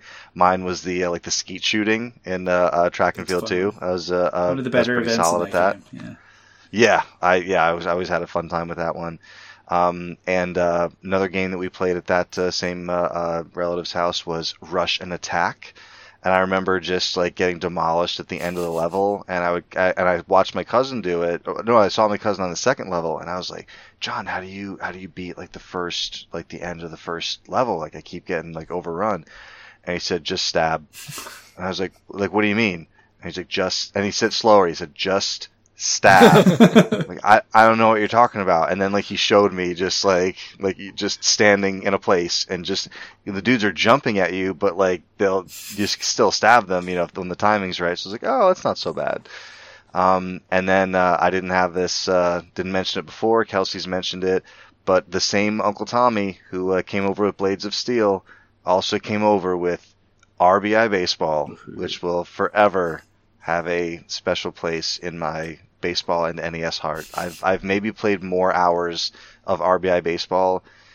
It's it's really hard to quantify because, you know, you play some longer games, like you put a lot of time into Zelda and, you know, some other big things, but I'm telling you that just the number of times that I just like just want to pop up the Nintendo real quick and just play a quick baseball game, or like pop it up like on the Vita if you're emulating something. It's either like R B I Baseball, Contra.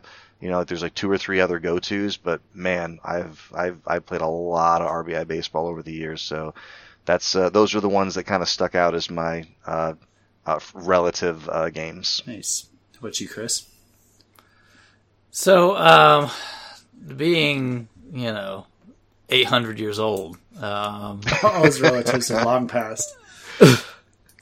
No, they. Uh, They were, you know, their houses had just had mostly older stuff in it. So, you know, when I'd go to my relatives, except for my cousin, which I've already kind of talked about, you know, my aunt had an Atari uh, at her place. And, you know, my, my grandparents had an Intellivision at their place. But um, no, nobody really had a Nintendo um, family-wise. So just really didn't run into it. Interesting. Uh, yeah.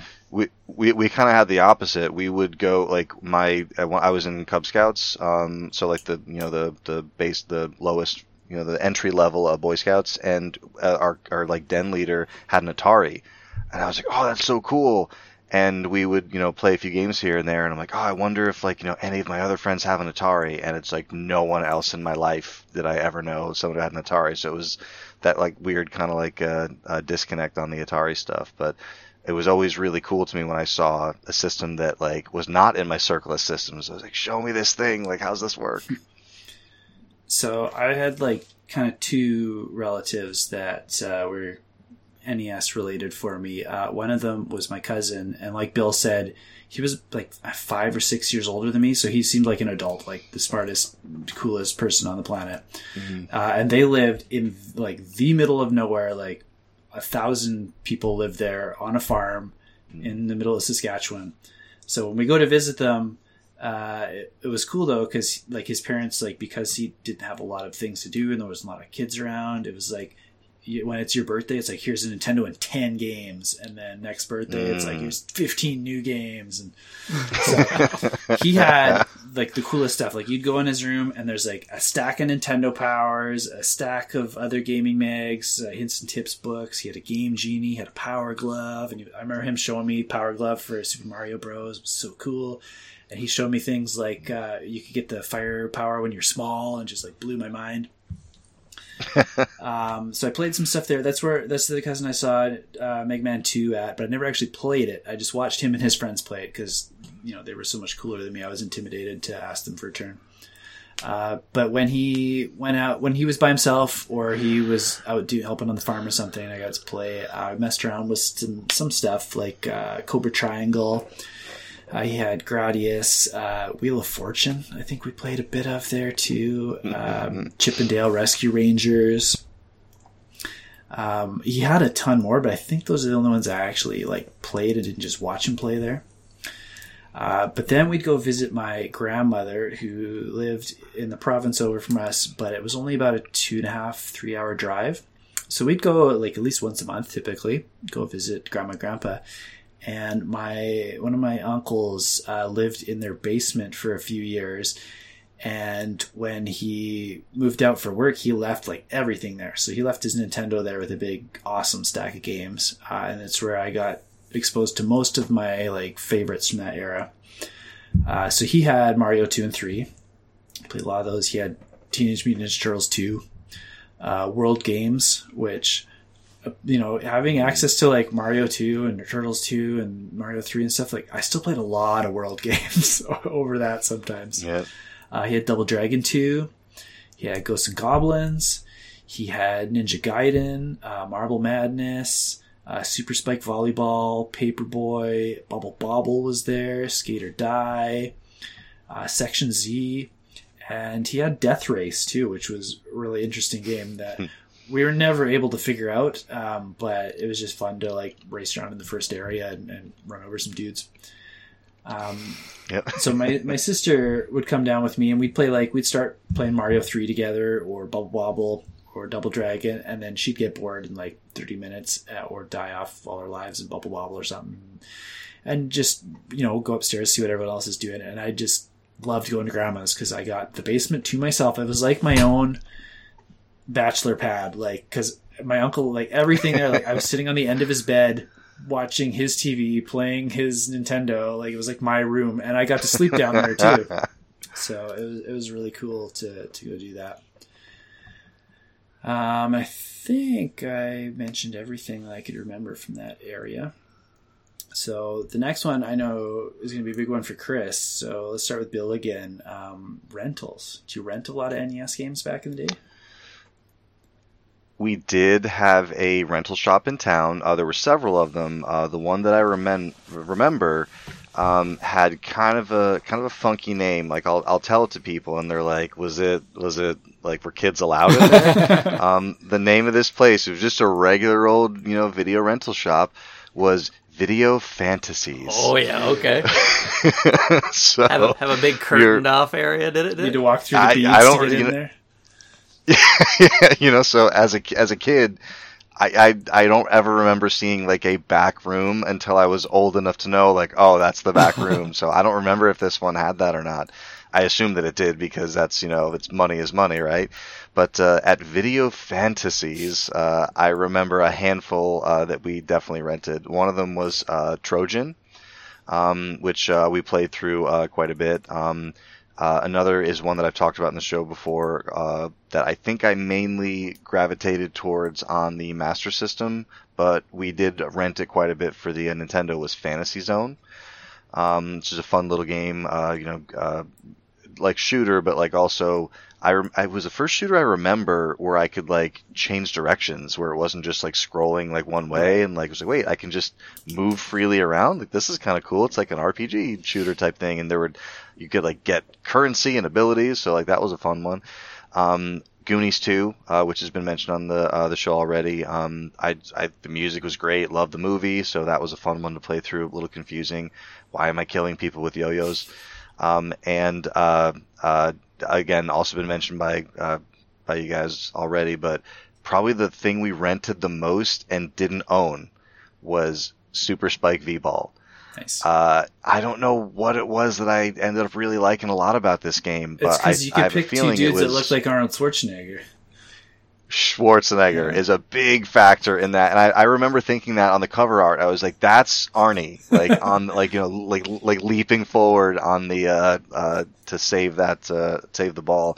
Um, I but what what probably you know really helped a lot was um, you could just kind of play it regular and like you know pop the ball back and forth. And uh, uh, I've I've told the story before where we had the regular Nintendo controllers and we wanted the ones from the commercial where the laser left the controller to like punch the guy in the face, and we asked for that for Christmas, and my parents came back and they got us something else, and we're like, we wanted the laser ones, and they were like, yeah, we asked the guy at the store, they said that everyone returned them because they don't actually fire lasers. um And that was like part of the start of like, you know, like you have to, like, does not actually fire lasers to your television to punch Macho Man Randy Savage. So um, they ended up getting us the N E S um, uh, Max controllers, the little, uh, okay. you know, boomerang uh, shaped ones with the uh, turbos. And the turbos open up all sorts of interesting possibilities in Super Spike V-Ball, where you can, you know, glow like like a like a the orb boss over in your a, spike starts uh, yep. expanding. So man, and then you jump up and you and it's and the sound is, and this ball will murder anyone in its path, like knocks people back. Feels Point so good like, so. to like hear you see literally see and hear that kaboom, and then the guy that like tried to bump yep. it, return it, like flies out of the court. It's all, it almost looks like uh like Double Dragon, it like looks, when you're punching a dude Kinyo-kun. and like when you like like it's, it's yep got exactly that lineage, yeah. So, yeah. It's got that art, yeah. So, like, and then like when you like hit a Double Dragon bad guy, and they kind of like at forty-five degree angle like fly back. It's like the same thing when you slam the volleyball in their and face. The so. music in that game is fantastic too, really good. Yeah, um, yeah. So those were my uh, those were my big rentals that I remember. So good. How about you, Chris? So, um, for me, like I said, we had this rental store. It was in walking distance, and it was called Video Corner, and uh, it was called that because guess where it was? Uh, it was on the corner, and uh, it, they, man, they just they had like lots of N E S games, like a whole big section of Nintendo games, and they kept up with it. So like when new things would come out, they had them, and the rentals were like they were like a dollar, like a dollar and a quarter. I mean, they're really cheap. And if you, they were closed on Sunday. So if you rented on Saturday, you got to keep it until Monday.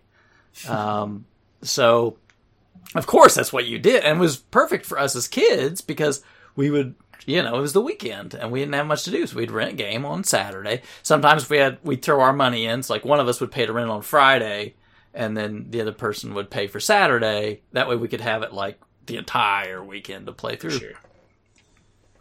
And that's just what we would do. I mean, we, like, I, probably from like nineteen eighty-seven to nineteen ninety, probably almost every new game that came out, we probably played. I mean, we, I'm sure we missed a few that the video stores didn't get, but I mean, we played. Okay, I'll take that back. Sports games. We didn't really play all the sports games. Colored all the Out, dinosaurs, though. Outside of that, we, we played. I mean, everything. We were kind of talking about this before the call, but I mean, like, I remember, like, early on, we'd play even the bad ones, like Chubby Cherub, uh, Ninja Kid, Kid Niki. I mean, not that all those are bad, but I mean, like especially like Chubby Cherub's a bad yeah. game. None of those are amazing. Um, yeah. No, like Kid Niki, we, we enjoyed that one just because it was kind of goofy, um, and it was kind of fun to play. It wasn't the greatest game in the world, but um, but but that was just the routine. Like that was that's what we did. You would, yeah, yeah. That's what I'm saying. That's so like some of the big ones I remember we played a lot, were uh, or we would go back to right. So you just get them over and over. It's so like Blaster Master. You know, we rented that one enough to where we could beat Blaster Master. Um, And Bionic Commando, you know, we we beat Bionic Commando, like the first Mega Man. We had played the first Mega Man before Mega Man two came out. So when that was coming out, we were like, what? There's another one? Um, and we really liked the first Mega Man, so we were really into it. I, I just a quick side yeah. note, I didn't play the first Mega Man games till after playing like the fourth. So I figured you'd go back to the first one and be like, oh, you know, this one might not be as good. But I remember being really impressed with how good Mega Man one was. Like, I know people don't really talk about it when there's two, three, and especially four. but, um, uh, but yeah, I remember, like, seeing, like, playing one and being like, this is really good. And, you know, obviously two and three have reputations for being better. But, yeah, I was impressed. Yeah, because that was the thing back then. I mean, you'd start to kind of learn, but, like...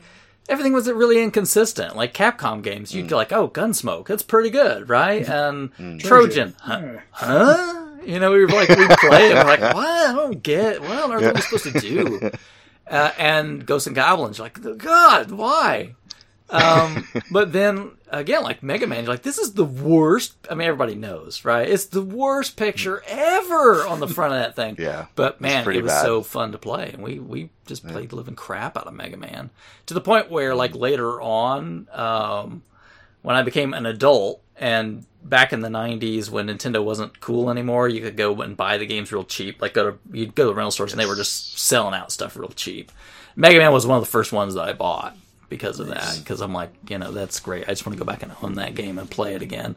Um, I mean, remember like Life Force, like you're talking about Jackal. We would rent and play like the crap Jackal, out of for sure. Jackal. I mean, a lot of those two-player games, obviously, we would do that. I remember Bayou Billy. That was the one we could never beat.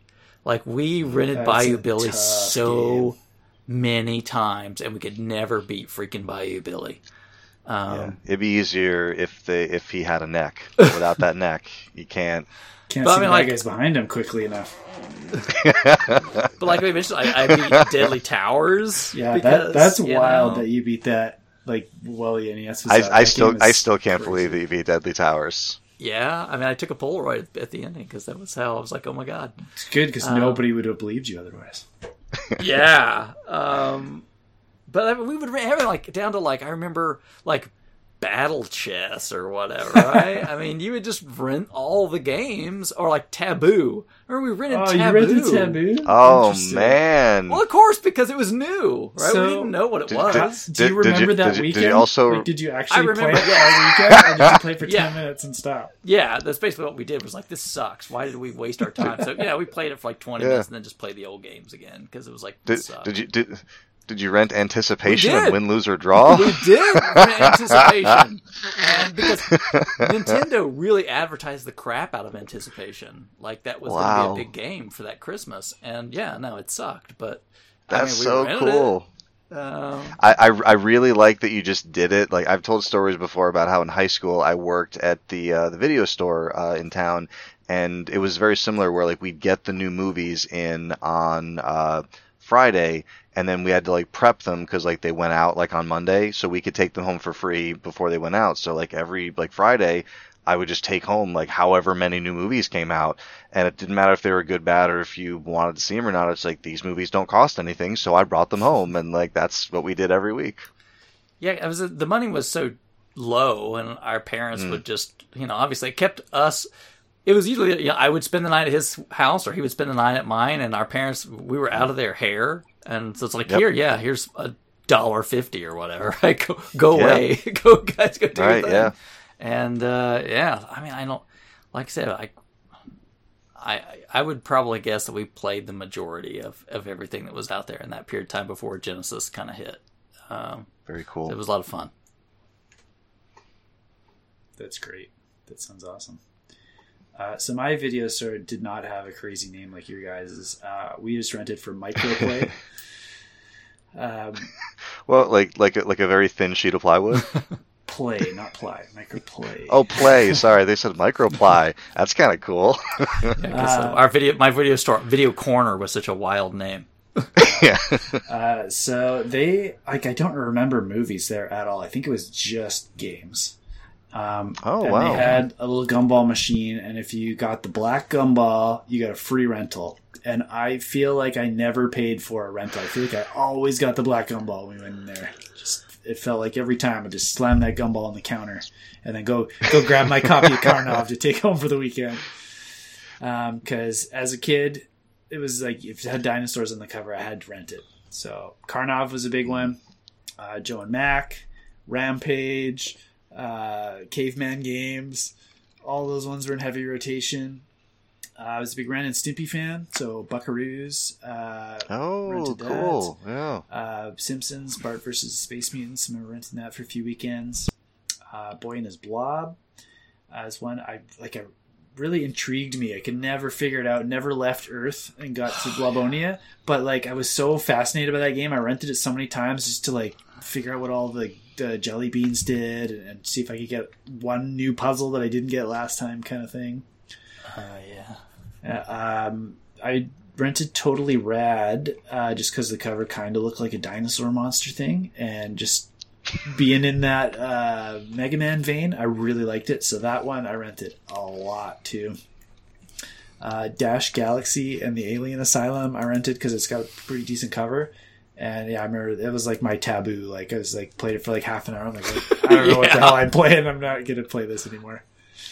Um, and then Snow Brothers uh, rented a bunch of times and found mm. out great co-op. So that one, like I wouldn't rent it all the time, but when I, my cousin was coming up to visit or something, I was like, you got to check this out. And I'd rent Snow Brothers and we'd play it together. And then we were having a sleepover with so-and-so who's never played it. I'm like, we got to rent Snow Brothers and check this out. So rented that one quite a bit too.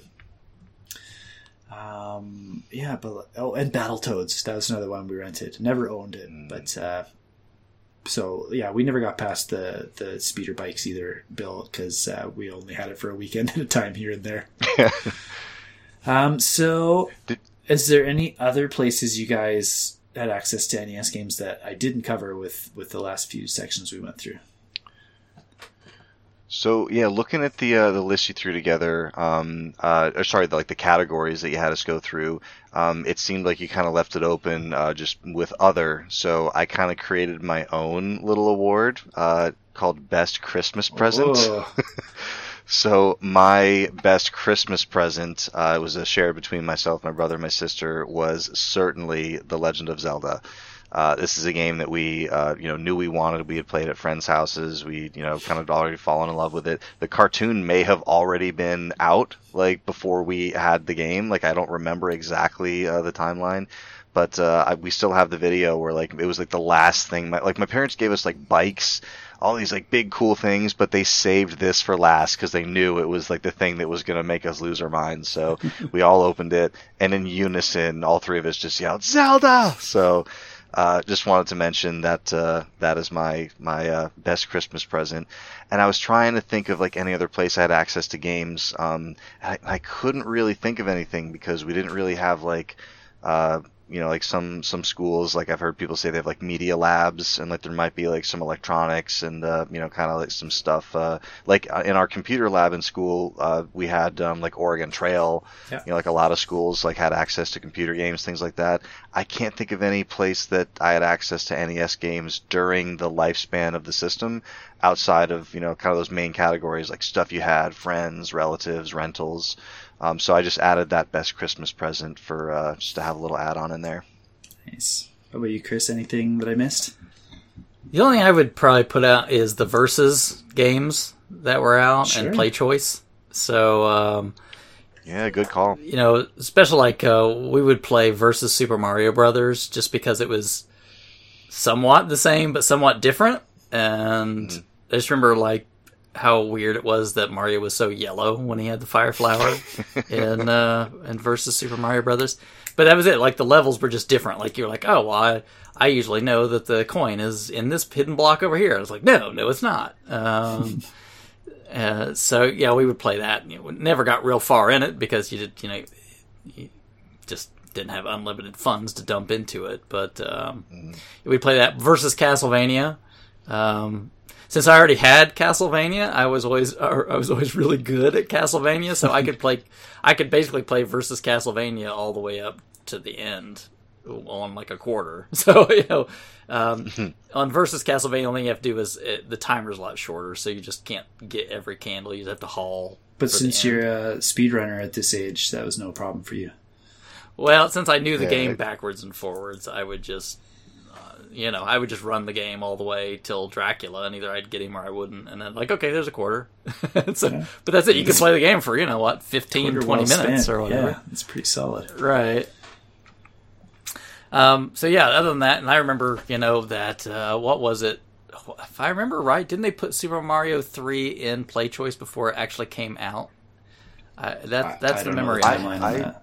I don't actually remember that. Yeah, I remember seeing Super Mario in The Wizard, and like the whole, the, it was, you know, a game you've never played before. They're like, what, a new game? But I don't remember the uh, the Play Choice version coming out first. That'd be a cool thing to look up. I I may misremember that, but that's where I remember seeing Super Mario Brothers three first was on wow. Play Choice. So uh, again, you know, that's a long time ago, but I, I may be misremembering it. But yeah. Um, That's what I'd say. Versus machines and Play Choice. Cool. Um, the only one that I had that I didn't feel like fit into anything nicely was we moved to B C um, right near the end of the N E S lifespan. And my dad had a friend who lived in a small, tiny village outside of the city that we lived in. And when he would go to visit him, there's like nothing to do there. But his friend had an old N E S in his garage, so he like they'd go and like you know drink and catch up for like four or five hours sometimes. So it was, it was literally like put your kid in the garage with the T V, it'll be fine for four or five hours. So that's where I played Contra, uh, Adventures of Lolo, uh, a little bit of Zelda, uh, Super C. He had Punch Out, uh, Kung Fu, and Shadowgate. So it was, it was a really solid lineup. So just I just plopped down and like today is an Adventures of Lolo day and played that as far as I could. And the next time I was like, mm. we're just playing Contra all day. And uh, so I didn't mind going there. And then when I got a little older, he trusted me on his computer. So I was able to go do some computer games uh, later on as well. But uh, that was really neat. Um, just something interesting I did was I, I tallied up all the games I could remember too. And I had access to sixty-seven games as a kid during the lifetime, which is ten percent of the whole library, which I thought was like way higher than I thought it was going to be. Like making those lists, like Bill said, like you just remember like this friend and then, oh yeah, yeah, this game too. And then I borrowed that. And there, there was a lot more than I remembered before I put this list together. So it was really neat. Um, I just have a couple fun questions for you guys too. Um, Chris might not have a good answer for this one because uh, I was going to see if you had any classics that you missed as a kid and that, that you now are aware of, like that you would have connected with. Um, which which games do you think those would be? But Chris, like you played like everything for those first few years, where like all the classics were being released. Like, did you miss any that you feel like you you should have played as a kid that you would have liked? Um, I mean, the only thing obvious that I missed out of was like the late stuff, right? So the end games when I had moved on to Genesis. Um, so, you know, like the late nineties releases. And obviously some of those, obviously I loved Ninja Gaiden one and two, so I would have loved Ninja Gaiden three. Uh, I do remember I had a friend that had it. Um, How about stuff like, uh, like none of us mentioned like Final Fantasy or Dragon Warrior? Um, I played, I did rent Dragon Warrior, so that was within that time period, um, and I did play and beat Dragon Warrior.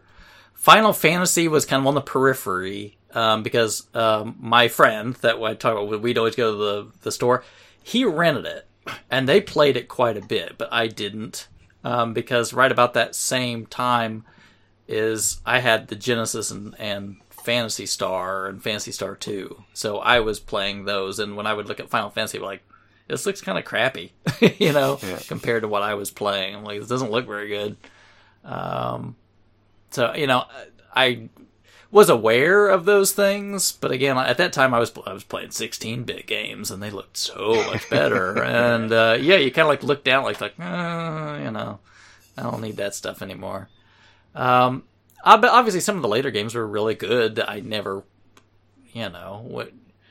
Obviously, some things like, okay, yeah, A Little Samson. That's a great game. I mean, obviously nobody played it, not even the people that were younger than me. But, I mean, yeah, I mean, if that would have existed in that time when we rented everything, I think I would have loved playing that game. Or,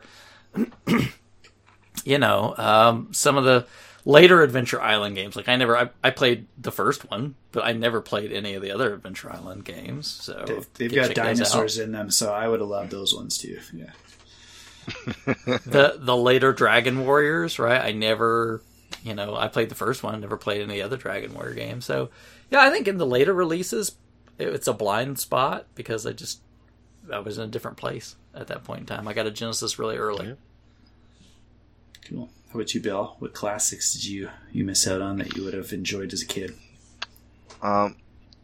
So I definitely missed out on a bunch of classics. Um, I don't know whether or not I would have, you know, uh, connected with them as a kid. Like, there's, you know, a handful that, like, come to mind, like stuff like Kid Icarus, um, which I never played, um, and uh, some other ones that, you know, people talk about, like uh, like you just said, like the Final Fantasy yeah, and like, the Dragon I, Warriors. As a kid, I, I would have not liked Final Fantasy and Dragon Warrior. I know that. I like them now, but I, yeah. I don't. I don't think I would have. Yeah, I like I didn't become aware of. I mean, like, there's the argument, you know, is Zelda an R P G, but like that, yes, like Final yes, Fantasy style, a turn-based, party-based R P G. So like that that style of like, you know, you got your party and you got your turn-based battle system with menus and stuff. Like I, the first game of that type that I remember playing was Final Fantasy seven. So like I, as a kid, oh. I don't think I would have been into Final Fantasy one. Um, but the one major uh, blind spot that I, I never played, and I, I, I wasn't sure if it would be considered a classic, but I looked it up, and like it's listed on a whole bunch of like top ten and top twenty N E S game lists, so I, I guess it has to be a classic that I probably would have connected with, and I'm ashamed to say I've still never played to this day, is Batman. Oh, wow. It's hard. So I'd love to, I'd love to play it. Yeah, I've heard that. Infinite I'd love to play it though. just to just you know kind of get the experience. As long as you want. And it ha- and it really has nothing to do with Batman. the, like the last stage does, and nothing before that. Right. It, there's the Joker and there's Batman, but well, he like shoots people and everything else. It has nothing to do with all, Batman. All the mm. bosses are Batman. They're just probably not characters you're familiar with. There's like Maxi Zeus and Firefly mm. and Killer Moth, and like they they're like deep cuts. Okay. Oh, so what's gotcha. what's the, the Batman villain that's two giant blocks that go around the screen? Oh, that's that's just uh, a Riddler trap. Yeah, that's that's that's uh, that's Clayface. Oh, there, there you go. Say, you but yeah, uh, I you know, and then I, I it it recently came to mind uh, when uh, Russ, our good uh, buddy Russ Lyman, um, got his uh, Batman tattoo, his N E S Batman tattoo, which if you haven't seen his uh, video uh, detailing it, um, good friend of ours, uh, Joe uh, uh, Atherton, um, did it for him, who's been at Retro World Expo. Uh, it's the bat. It's he's kind of like that, like purplish, bluish, like uh, uh like yeah. uh, color theming. But he kind of like it, it's like a, a detailed drawing of Batman, but then like another part of it like morphs into like the pixels. So it's like this really cool, uh, uh, uh, you know, kind of like uh, collage of like the two different versions. Yeah, transition would be a good word for it. Transition between the two versions. But yeah, so that's probably the one that uh, sticks out to me the most that I, I feel like I would have connected with because I've always liked Batman. Cool. Have you at least listened to the soundtrack to that game? It, it is nope, one, couldn't pick uh, it out of a lineup. One of the best on the system. Like, no exaggeration. You should really? check that out. I think you'd, you'd enjoy it that way as well. Um, if you play cool. the game, though, don't worry. You'll hear the soundtrack a lot because it's it, very the, hard. The first stage is like the best song, so even if you don't get past the first stage, you'll have a good time. Cool. Um, so I put down a few. Um, Kirby's Adventure was a really late one that I, I missed out on, and I loved the Game Boy game at like around the same time, so I'm positive I would have loved Kirby's Adventure if I would have gotten to that. Um, just as be a dumb kid, like playing Simon's Quest, obviously it says on the cartridge, Castlevania two. Never occurred to me there could have been another Castlevania that came before that. So I, th- I think if I would have played the first one, because I really, like, as hard as Ghosts and Goblins was, I liked the, the dark theme to it, and, and the challenge wasn't uh, wasn't an issue. So I think I would have loved the first Castlevania if I had played it as well. Um, and with how much time I put in Iron Sword, I know I would have liked Wizards and Warriors as well if I would have played it, because it's got the same like cool soundtrack, and having the Infinite Continues would help get a little bit further. So those are three I put down that I know I would have liked as a kid. Um, Chris, this one's going to be really hard for you because you played a lot. Uh, so as a kid, is there any game that you played that just kind of stuck with you in a really negative way, that you just... you've always had like a dislike for that game over every other game? Do you want me to start? Yeah, start us off. I mean, I would. Uh, I, yeah, I played a lot of stinkers, man. I like really bad games that came out really early. But I mean, I'll just go. I mean, even though I beat that stupid game, Deadly Towers sucks, man. Just Deadly Towers sucks. And I don't know why I had to beat that thing, because again, we paid for it. We had it. You know what I mean? It's just what we did. But man, Deadly Tower sucks. I, I don't really have a lot else to say. I mean, that, there were some other stinkers that we played, you know, like Trojan. We never figured out what the heck Trojan was all about. And yeah, then games that that's, weren't games. Like, that's so funny, because like, if you sat down and like tried to figure out Trojan, like it's like a ten minute game once you figure it out. Deadly Towers, like, once you figure it out, it's still, like, hours and hours and hours of grinding and mazes and backtracking. And, man. But that's what made it kind of somewhat alluring at the time, right? I mean, like, enough to where you'd stick with it. Because you're like, okay, maybe it's bad, but maybe there's something interesting at some point in time. It's kind of like... Um, the game I always wanted to get good at was uh, The Immortal, because it looked really cool in certain yeah. places, and the fights were cool.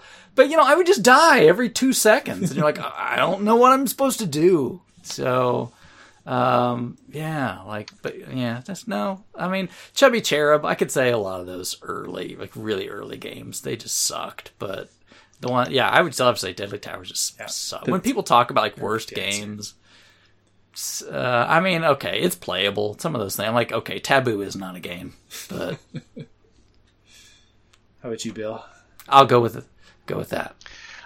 Yeah, I'll be honest. I, you know, I was I was going through like all the games I've played, and like some of the, you know, the ones that I had access to at friends' houses. And I'll be honest that there was never anything that just stuck out as as just like a super negative experience. Like there were games that I just didn't like, and then like.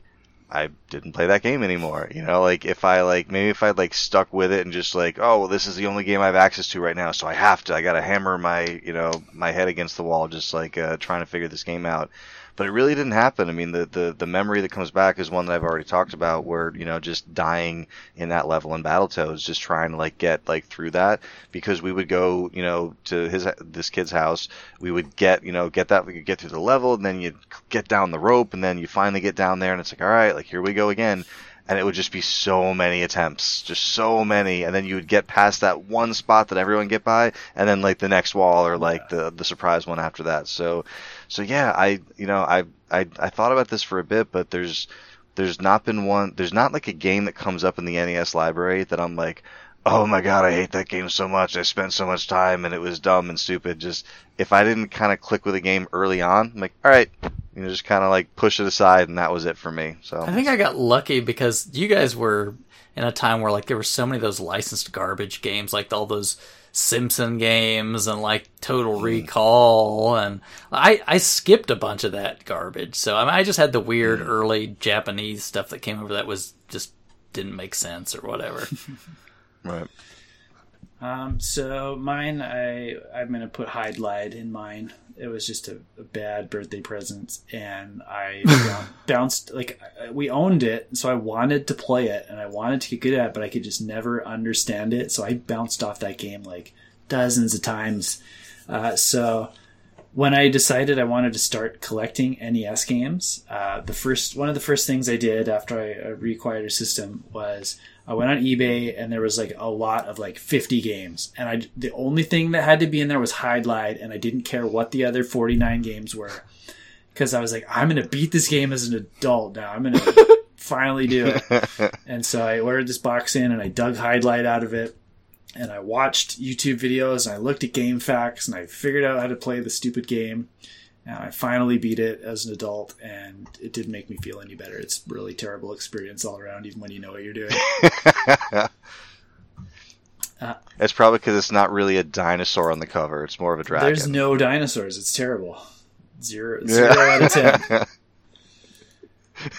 ten. um, so were there any games that you knew about, like you read an ad, saw a commercial, your friend Tad, uh, that you wanted as a kid, uh, but you never actually got to play? Uh, let's start with Bill this time. Uh, yeah, so um, I mentioned Batman already, even though this kind of fits into this uh, uh, category as well. But the, I picked out one for this just to, um, to you know keep it nice and brief. I saw like I I was a fan of wrestling as a kid. You know, you wake up Saturday morning, watch the Superstars. Um, you know, we would watch the WrestleMania here and there. Um, and I remember like looking at Nintendo Power and seeing like, you know, guides that showed like, oh, here's how you do this move with Andre the Giant. And here's, you know, the eye gouge and hacksaw is in it. And, you know, like I remember really, really being interested in wanting to play WrestleMania, um, and never playing any wrestling game, uh, on the N E S. Um, we played like the W W F Superstars arcade game. Uh, which is really awesome. It's like just like super simple and uh, uh, like a great thing just to grab. Uh, you know, if you see it in the in an arcade, just pop on with a few friends. It's great. But I remember like going over this Nintendo Power um, or the Player's Guide or like whatever it was for it, and just being like really excited. Like, okay, at some point I'm gonna get to play WrestleMania. And, like I have all the information. Like I have the I'm gonna be like the wizard. You know, like, I'm gonna show up and everything's just gonna work. And I never played it. So that was one that came to mind when I read that question. Or did you, Chris, did you play them all, or did you miss one or two?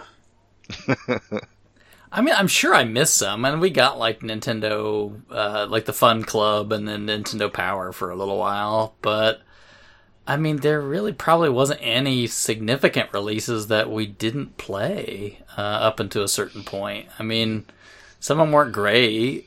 I mean, you know, like, we talked about, like, Back to the Future and stuff, you know. It's like, well, we rented it once or so, and was like, okay, this watch your mouth. This is just not very good. Um, but no, I mean, like I said, I, if I would have been, I think, more into the scene, there would have been more towards the end of the life that I just wasn't paying any attention to at that point in time. And I found some of those because um, at that point in time, I did kind of what a lot of people did, like, oh, I have a Genesis now. I'm going to pass my Nintendo along to my sister.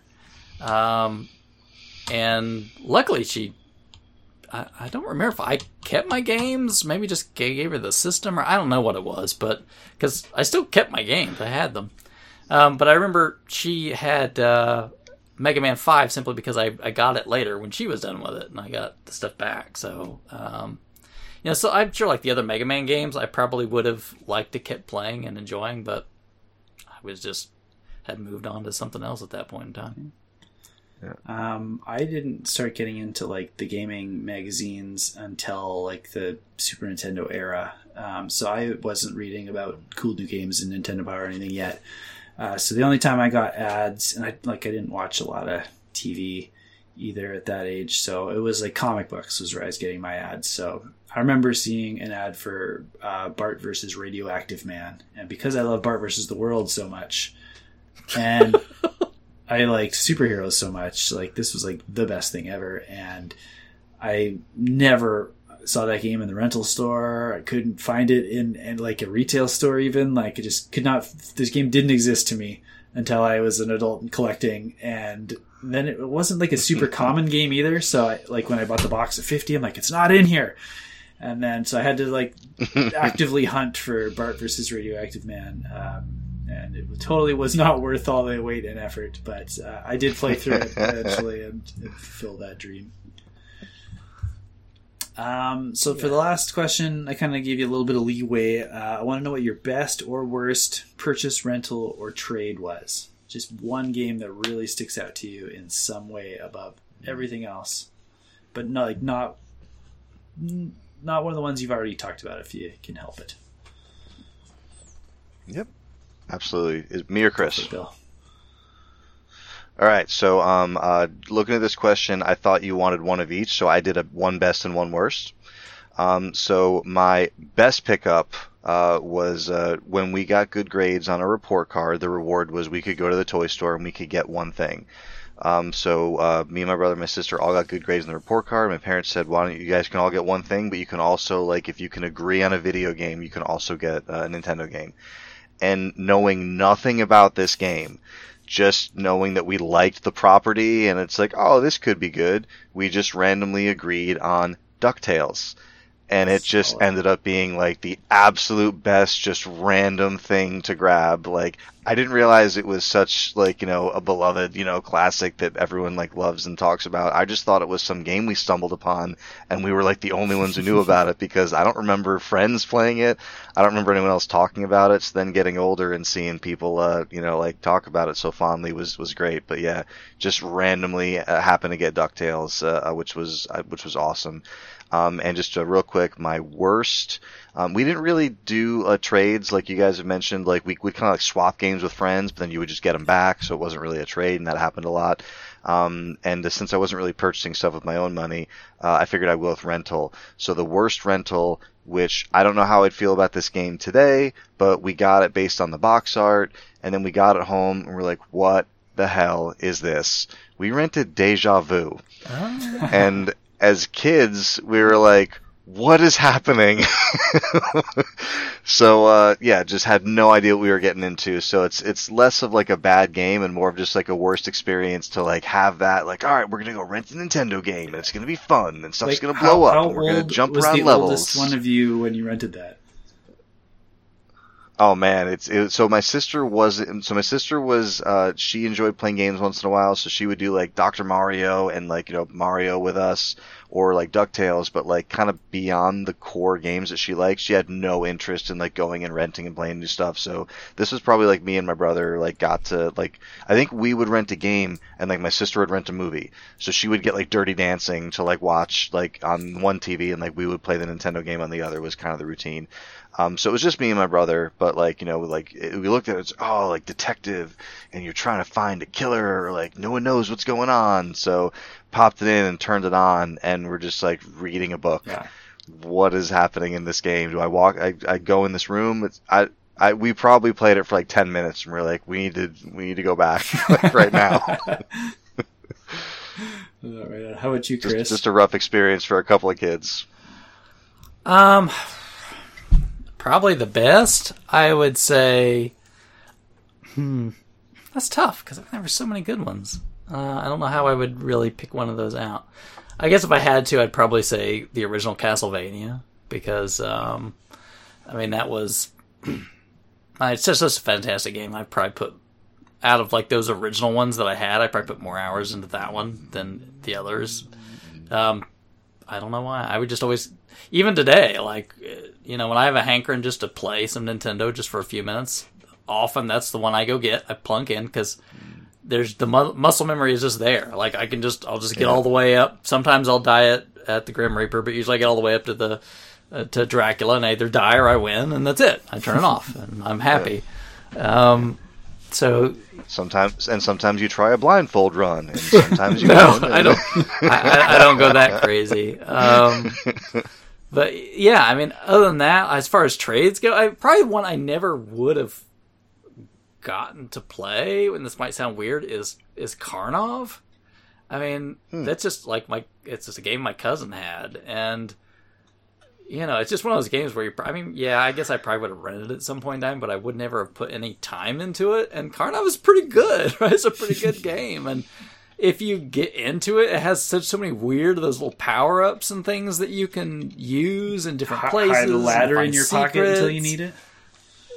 Yeah, but I mean, like, you'd have the thing where I can see hidden items, and here I've got wings, and I've got a diving helmet, and I've got mines or whatever. I mean, it was just really... Dinosaurs. It was, yeah, it was just really different, you know what I mean? And, uh, yeah, it just had so much variety, so... Um, I don't know, yeah. And then probably Golgo thirteen, just because then, you know, obviously it stuck with me. So, uh, yeah.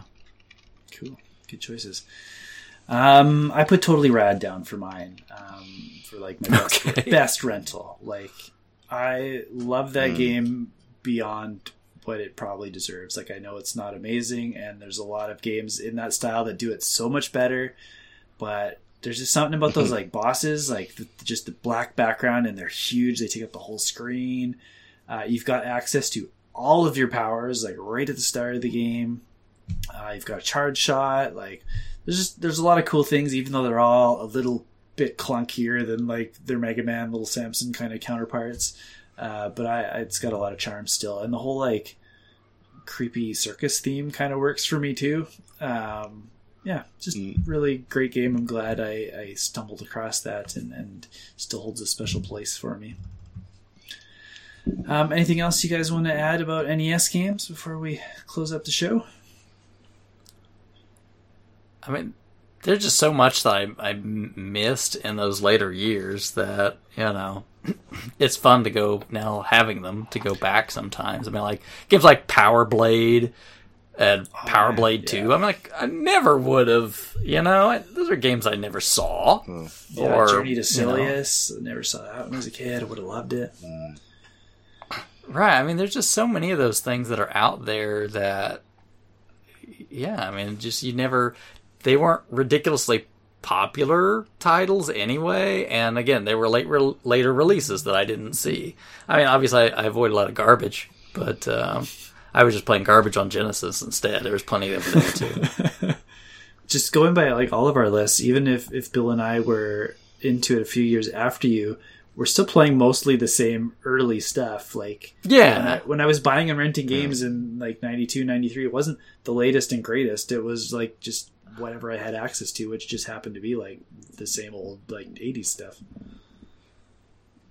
But I mean, that was I, and the I, best I, stuff. I did have a habit of re-renting too. Oh yeah, like oh, yeah. uh, oh, yeah. like like sometimes, you know, like oh it's it's like anything else, like, you know, like you go to the store to try to find a new beer and you look around and you're like, uh, I'm not sure. I'm just gonna have the thing I've had a million times because I know it's good. So we you know we we fell into that a lot with games, like because like I don't know if it had anything to do with Deja Vu. You know, giving us that, that, that bad impression, or maybe, yeah, right, yeah, or maybe just like, you know, if there was any other game that we rented and we're like, oh, this is no good, and now we're stuck with it for a weekend, you know. So like sometimes you just went with the known quantity. So we, we definitely like re-rented and, you know, would borrow the same games from friends, like if we got a hankering for it. So yeah, it was definitely uh, we we weren't in it, you know, intentionally for variety. We just like wanted to like play something we knew we were going to enjoy. So it, yeah, it was always interesting to us to talk to other friends, see what they were playing. And like, there'd always be some overlap.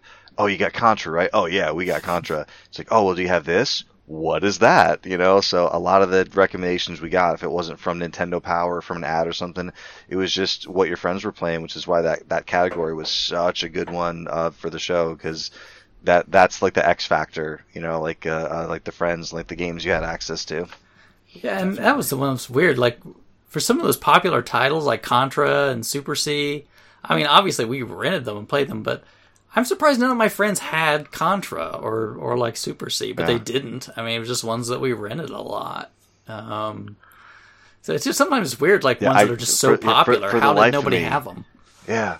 For the life of me, I can't remember where I first played Contra, and it, you, you'll notice it wasn't yeah, in my own no, list. It wasn't uh, in my friend's list. You didn't mention Jackal either, which but, which uh, did you? Right, did you and I which I played it, and I, I, I did not, and I loved that game. And it, it was the same thing. Like as I was like thinking about it, like I know I played it, and I was like, for the life of me, I can't remember. I kind of wanted to like have a memory of playing it at a friend's house to add it on the list, and I know I played it, and I'm like. Really pretty sure I didn't own it, so I had to have rented it or borrowed it, but like I didn't have like that vivid sure. memory of like, oh yeah, I definitely rented this, or I definitely played at this kid's house. But and then even like later, like, you know, once we kind of got through, you know, like the rentals and we kind of got to like some of the honorable mention type stuff, I'm just thinking of games like, man, I didn't even mention that and I played a ton of it. So it's uh uh there, there's definitely um you know that that factor of uh like Chris was saying, like, you know, you would imagine that there are games that like are so popular. How come they're not just like flooded with copies everywhere? And then on the opposite, you're like, how does everyone have, you know, this game, but like no one okay, plays it? Chris, did you rent Silent Service at all during your like rental spree? No, but I think that was a later one anyway. So no, uh, ninety, that would have been funny. ninety-one, but something like that. Yeah, I, I miss yeah. out on the original Silent Service, yeah. but well, I will say though that list. I mean, yeah, you you, pro- you probably just didn't want to deal with all the lines and like camping out overnight, you know, to to get a copy and everything. So, but I mean, you know, I don't blame you. We're talking about the retail lifespan of the N E S and whatnot. But what's funny was um, I was a part of some of those folks that got back into N E S after right after it died because. Um, I had a friend that had picked up um, the, you know, the top loader and some games. Oh, yeah. Like, you know, it was probably ninety-five, somewhere around there, uh, when those things were kind of on the way out.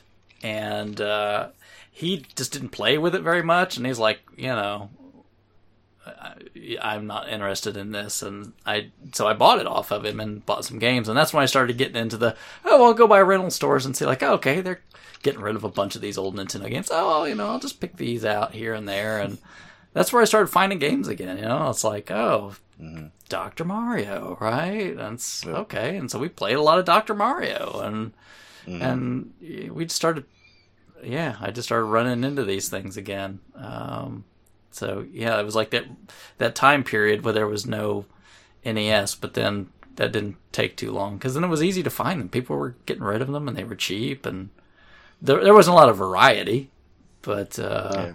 yeah. I remember when I worked at Funko Land, like, it was, it was very much towards the end of, like, even, like, when the N E S games were, like, available, like, at retail.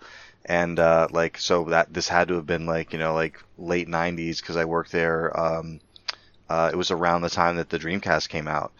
Uh, and I remember, like, the Funko Land, like, you know, newspaper and just going through the game. And I distinctly remembered uh, Super Mario Brothers being an eighty-nine cent used cartridge.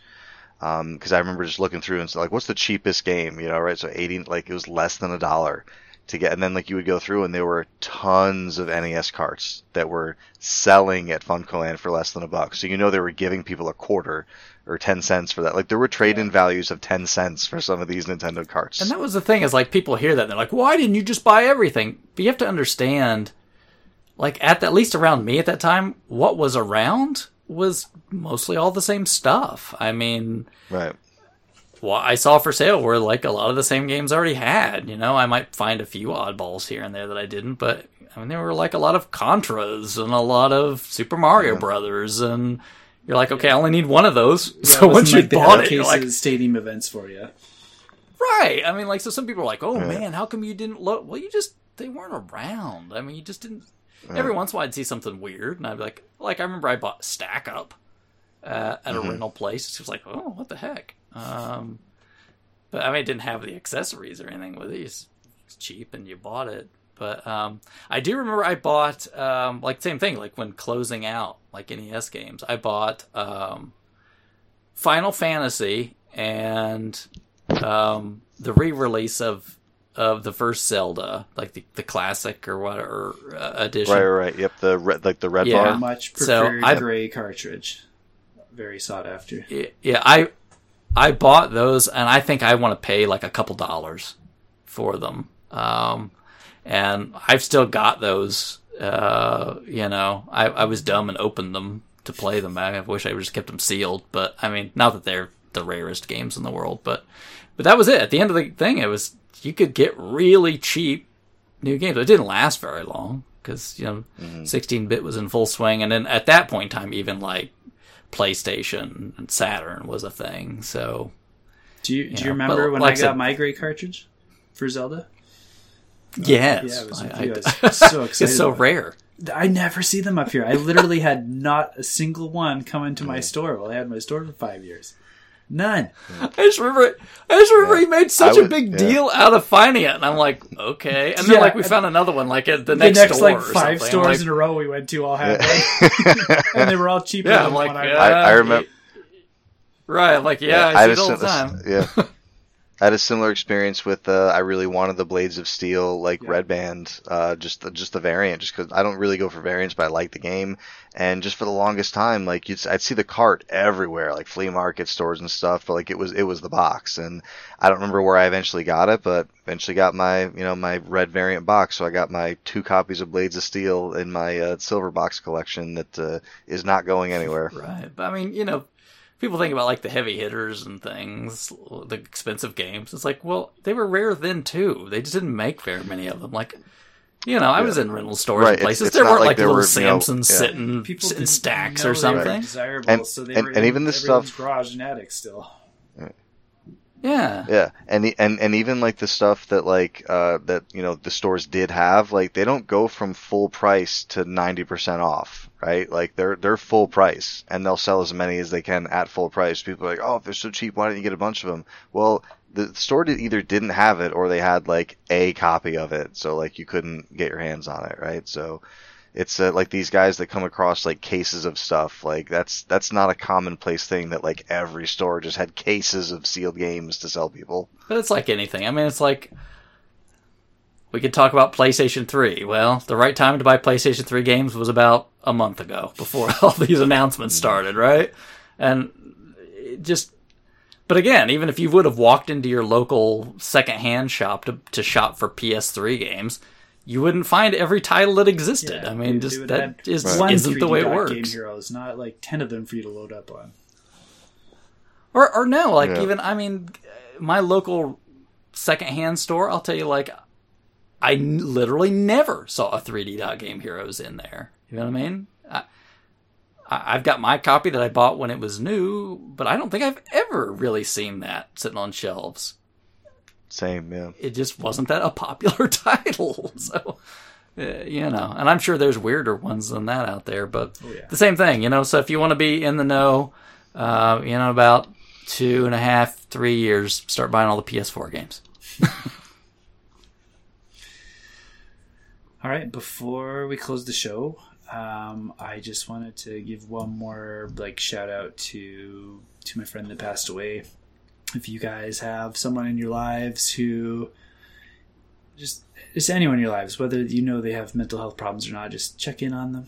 Make sure your friends are okay. Make sure if you're having an argument, uh, you clear that clear that air with them. Make sure you always leave your conversations in a positive note. Um, I'm so fortunate that I did. Um, I think it made everything a lot easier. But just, uh, yeah, like, Bill checked in on me a few days ago because he knew I wasn't doing good with uh, with what had happened with my friend. So I really appreciate that. And you guys both chatted with me before the last show. I just didn't feel confident and comfortable doing doing the show at that time. But uh, I really, really did appreciate you guys taking the time to talk with me, help me work through some stuff. So, yeah, make sure you're taking care of the people that are important in your lives.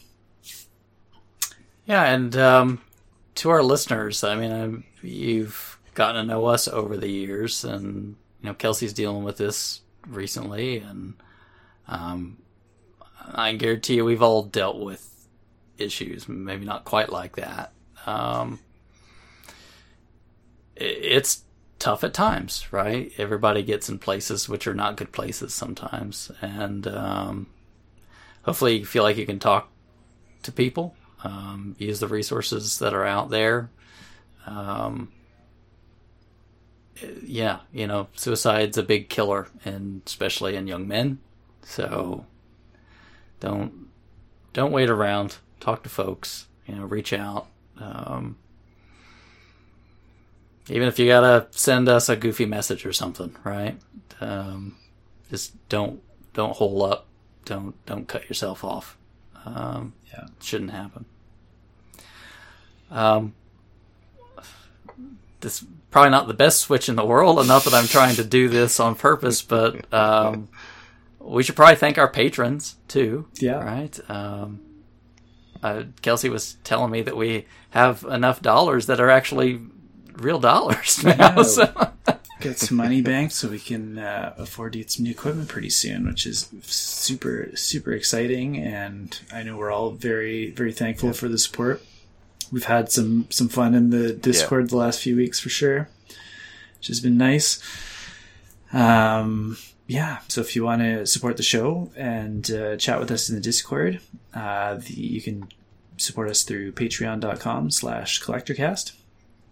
Um, if you just and honestly, the thing I would say is, hey, it, it, even if, if you just want to chat, th- throw a buck in there and and come chat with you. You know, it's not about the money or whatever. So just come in, throw a buck in or something, and chat. We're, ha- we're happy to, to talk to you. Definitely. Yep. We we hit a little little uh, little bit of a slowdown in the bat chat recently, but uh, I have recommitted uh, to uh, kind of catching up to where we should be. We're actually like looking at how much is left in Nightfall. There's really doesn't seem like there's a whole lot left in there, so we're excited to see uh, uh, you know where we're going to go next with that, and maybe if someone has some input, uh, if there's uh, you know uh, we got Engineer Mike in there who is our uh, resident comic uh, guru. Um, which we've said before, he brings in a lot of great info as far as like knowing uh, a lot of detail about you know certain artists and certain uh, you know pencilers and story people, and this person wrote with that guy and he's really good with this and that. So it's really cool having that uh, dynamic in that chat. Um, so maybe we'll uh, figure out maybe uh, from Engineer Mike what uh, could be a cool story to read next, or we've talked about some uh, Ra's al Ghul mm-hmm. uh, you know uh, uh, possibilities. So. Uh, yeah, if anyone's just a little back curious, uh, maybe we can talk about playing the Nintendo game uh, on the side, and uh, uh, it'll be become the tr- the Bat Chat will level up to include the N E S game now. And uh, I think you know, uh, Bill and I have Mass Effect. Kelsey, I, I'm not going to pick up the yeah. uh, the remake quite yet because, like, I, I, I know you guys know game prices have jumped up, but in Canadian, like, they've really jumped up. So I'm going to wait till I can pick it up cheaper, but I do want to play along with you guys, so I'm going to just reboot my old, like, classic ones and uh, dive in again, because I don't want to be left out. Mm. And I've never finished the third so one. So I think, you know, awesome. maybe maybe we can set up a, a Mass Effect chat in, in Discord to kind of talk about our playthroughs, and hopefully what I'd like to, if we can, is um, maybe we can... stop or something somewhere together when we finish maybe the first game, and then have a have a spoiler chat uh, on the show and kind of talk I about how that went before very, we yeah. spill over. Very on board with that. Yeah, been a little while since we did a spoiler. Yeah, for sure. I mean, I, I had to stop myself from just talking about Mass Effect earlier in the show because, you know, we're so early in the process and, you know, it wasn't really the topic. But yeah, I have many, many thoughts, and I'm I'm I'm curious uh, as we go through, uh, you know, replaying these uh, kind of. all the, the, the you know the feelings and the uh, the thoughts that come out of that process. So yeah, if anyone's curious about that, can do the remaster, can just like Kelsey pop your originals uh, up there. I mean, I, I don't I know game prices have kind of jumped around, but I would imagine that the Mass Effect games are still something you can get your hands on yeah. without uh, spending an arm and a leg. Yeah, I've got some stuff going on the next few days, but I should like midweek I should be able to create my my fam shop and and uh, catch up with you guys. Mm. Sounds good. Yeah, so if you guys are playing too and you want to get in, you know, hop into our Discord, chat with us about how Mass Effect is going. I'll start putting some little things in there as I get time about how how things are breaking out, and try not to, you know, we've we've run through the story, so this is not going to be too spoiler, at least until three. Um, since so since then, I don't you know, have, we have to pull some punches. I'll, I'll be playing a version without a fancy S S D. I'll, I'll make sure to take lots of screenshots of elevators for you guys so you can remember. I, one, I, the screenshots that I've already taken are uh, I'm, I'm playing on P C, and I've said before I have an ultra wide monitor, and whenever whenever there's a new P C game, especially like a remaster, it's always a question of like, all right, did they think of the ultra wide crowd, or like am I going to be you know kind of like brought in on the left and right? And uh, I'm happy to say that so far almost everything is like full ultra wide. There's like a few kind of like pre-rendered scenes, like when you boot the game up, there's this like kind of splash screen that just is like the BioWare splash screen, and that's in you know sixteen nine. Um, but like the like title screen pops up in like full uh, you know ultra wide. It was like, oh, this is so cool. And in the game, you're on the Normandy, and it just uh, it just opens up, man. So yeah, we will talk about that. But uh, yeah, very very happy to. Uh, get back in the swing of uh, of uh, of the Mass Effect. Yep. And I'm I'm doing a run on Insanity level, so if somebody else is wants to get in and do the remember, do the rough, I remember you said that. Do it, just do it. I will tell you that it sounds harder than it is. I've done an Insanity run before, so it's tougher up front. Yep. Eventually, it's it's not that. Maybe bad. For you renegades, yeah, it, us it's paragons, just, I, uh, we can't do that. Yeah. Yeah, so so I will say I did do Insanity runs on uh, one and two. Um, I don't think I ever did an Insanity run on three because my plan was to do it, you know, like after I finished the regular run. But yeah, I, I, I will echo what Chris said. As as someone who's not typically like you know, give me the ultra, you know, uh, what is it? Um, kill me plenty. Uh, you know, don't give, or nightmare, you know, don't give me the ultra, uh, the ultra difficulty. Um, I was able to just, you know, using a little bit of caution, a little bit of preparation with your abilities and things like that. Look at your mods, like, just pay attention to it. It's not the worst thing in the world. You just have so. to learn to actually pay attention to controlling your people sure. and making them do yes. smart things the, instead of just letting the A I run around like idiots. The combat's my least, the part of the game I'm least interested in. I don't think I want to ramp that up. I just want to get past it to go talk to people and stuff. And like that, that's the fun no, part that's for me. Fine. Yeah. All right, I want to I want to blast some folks. So, well, we will talk to you guys in a couple of weeks, probably about Mass Effect. It sounds like it.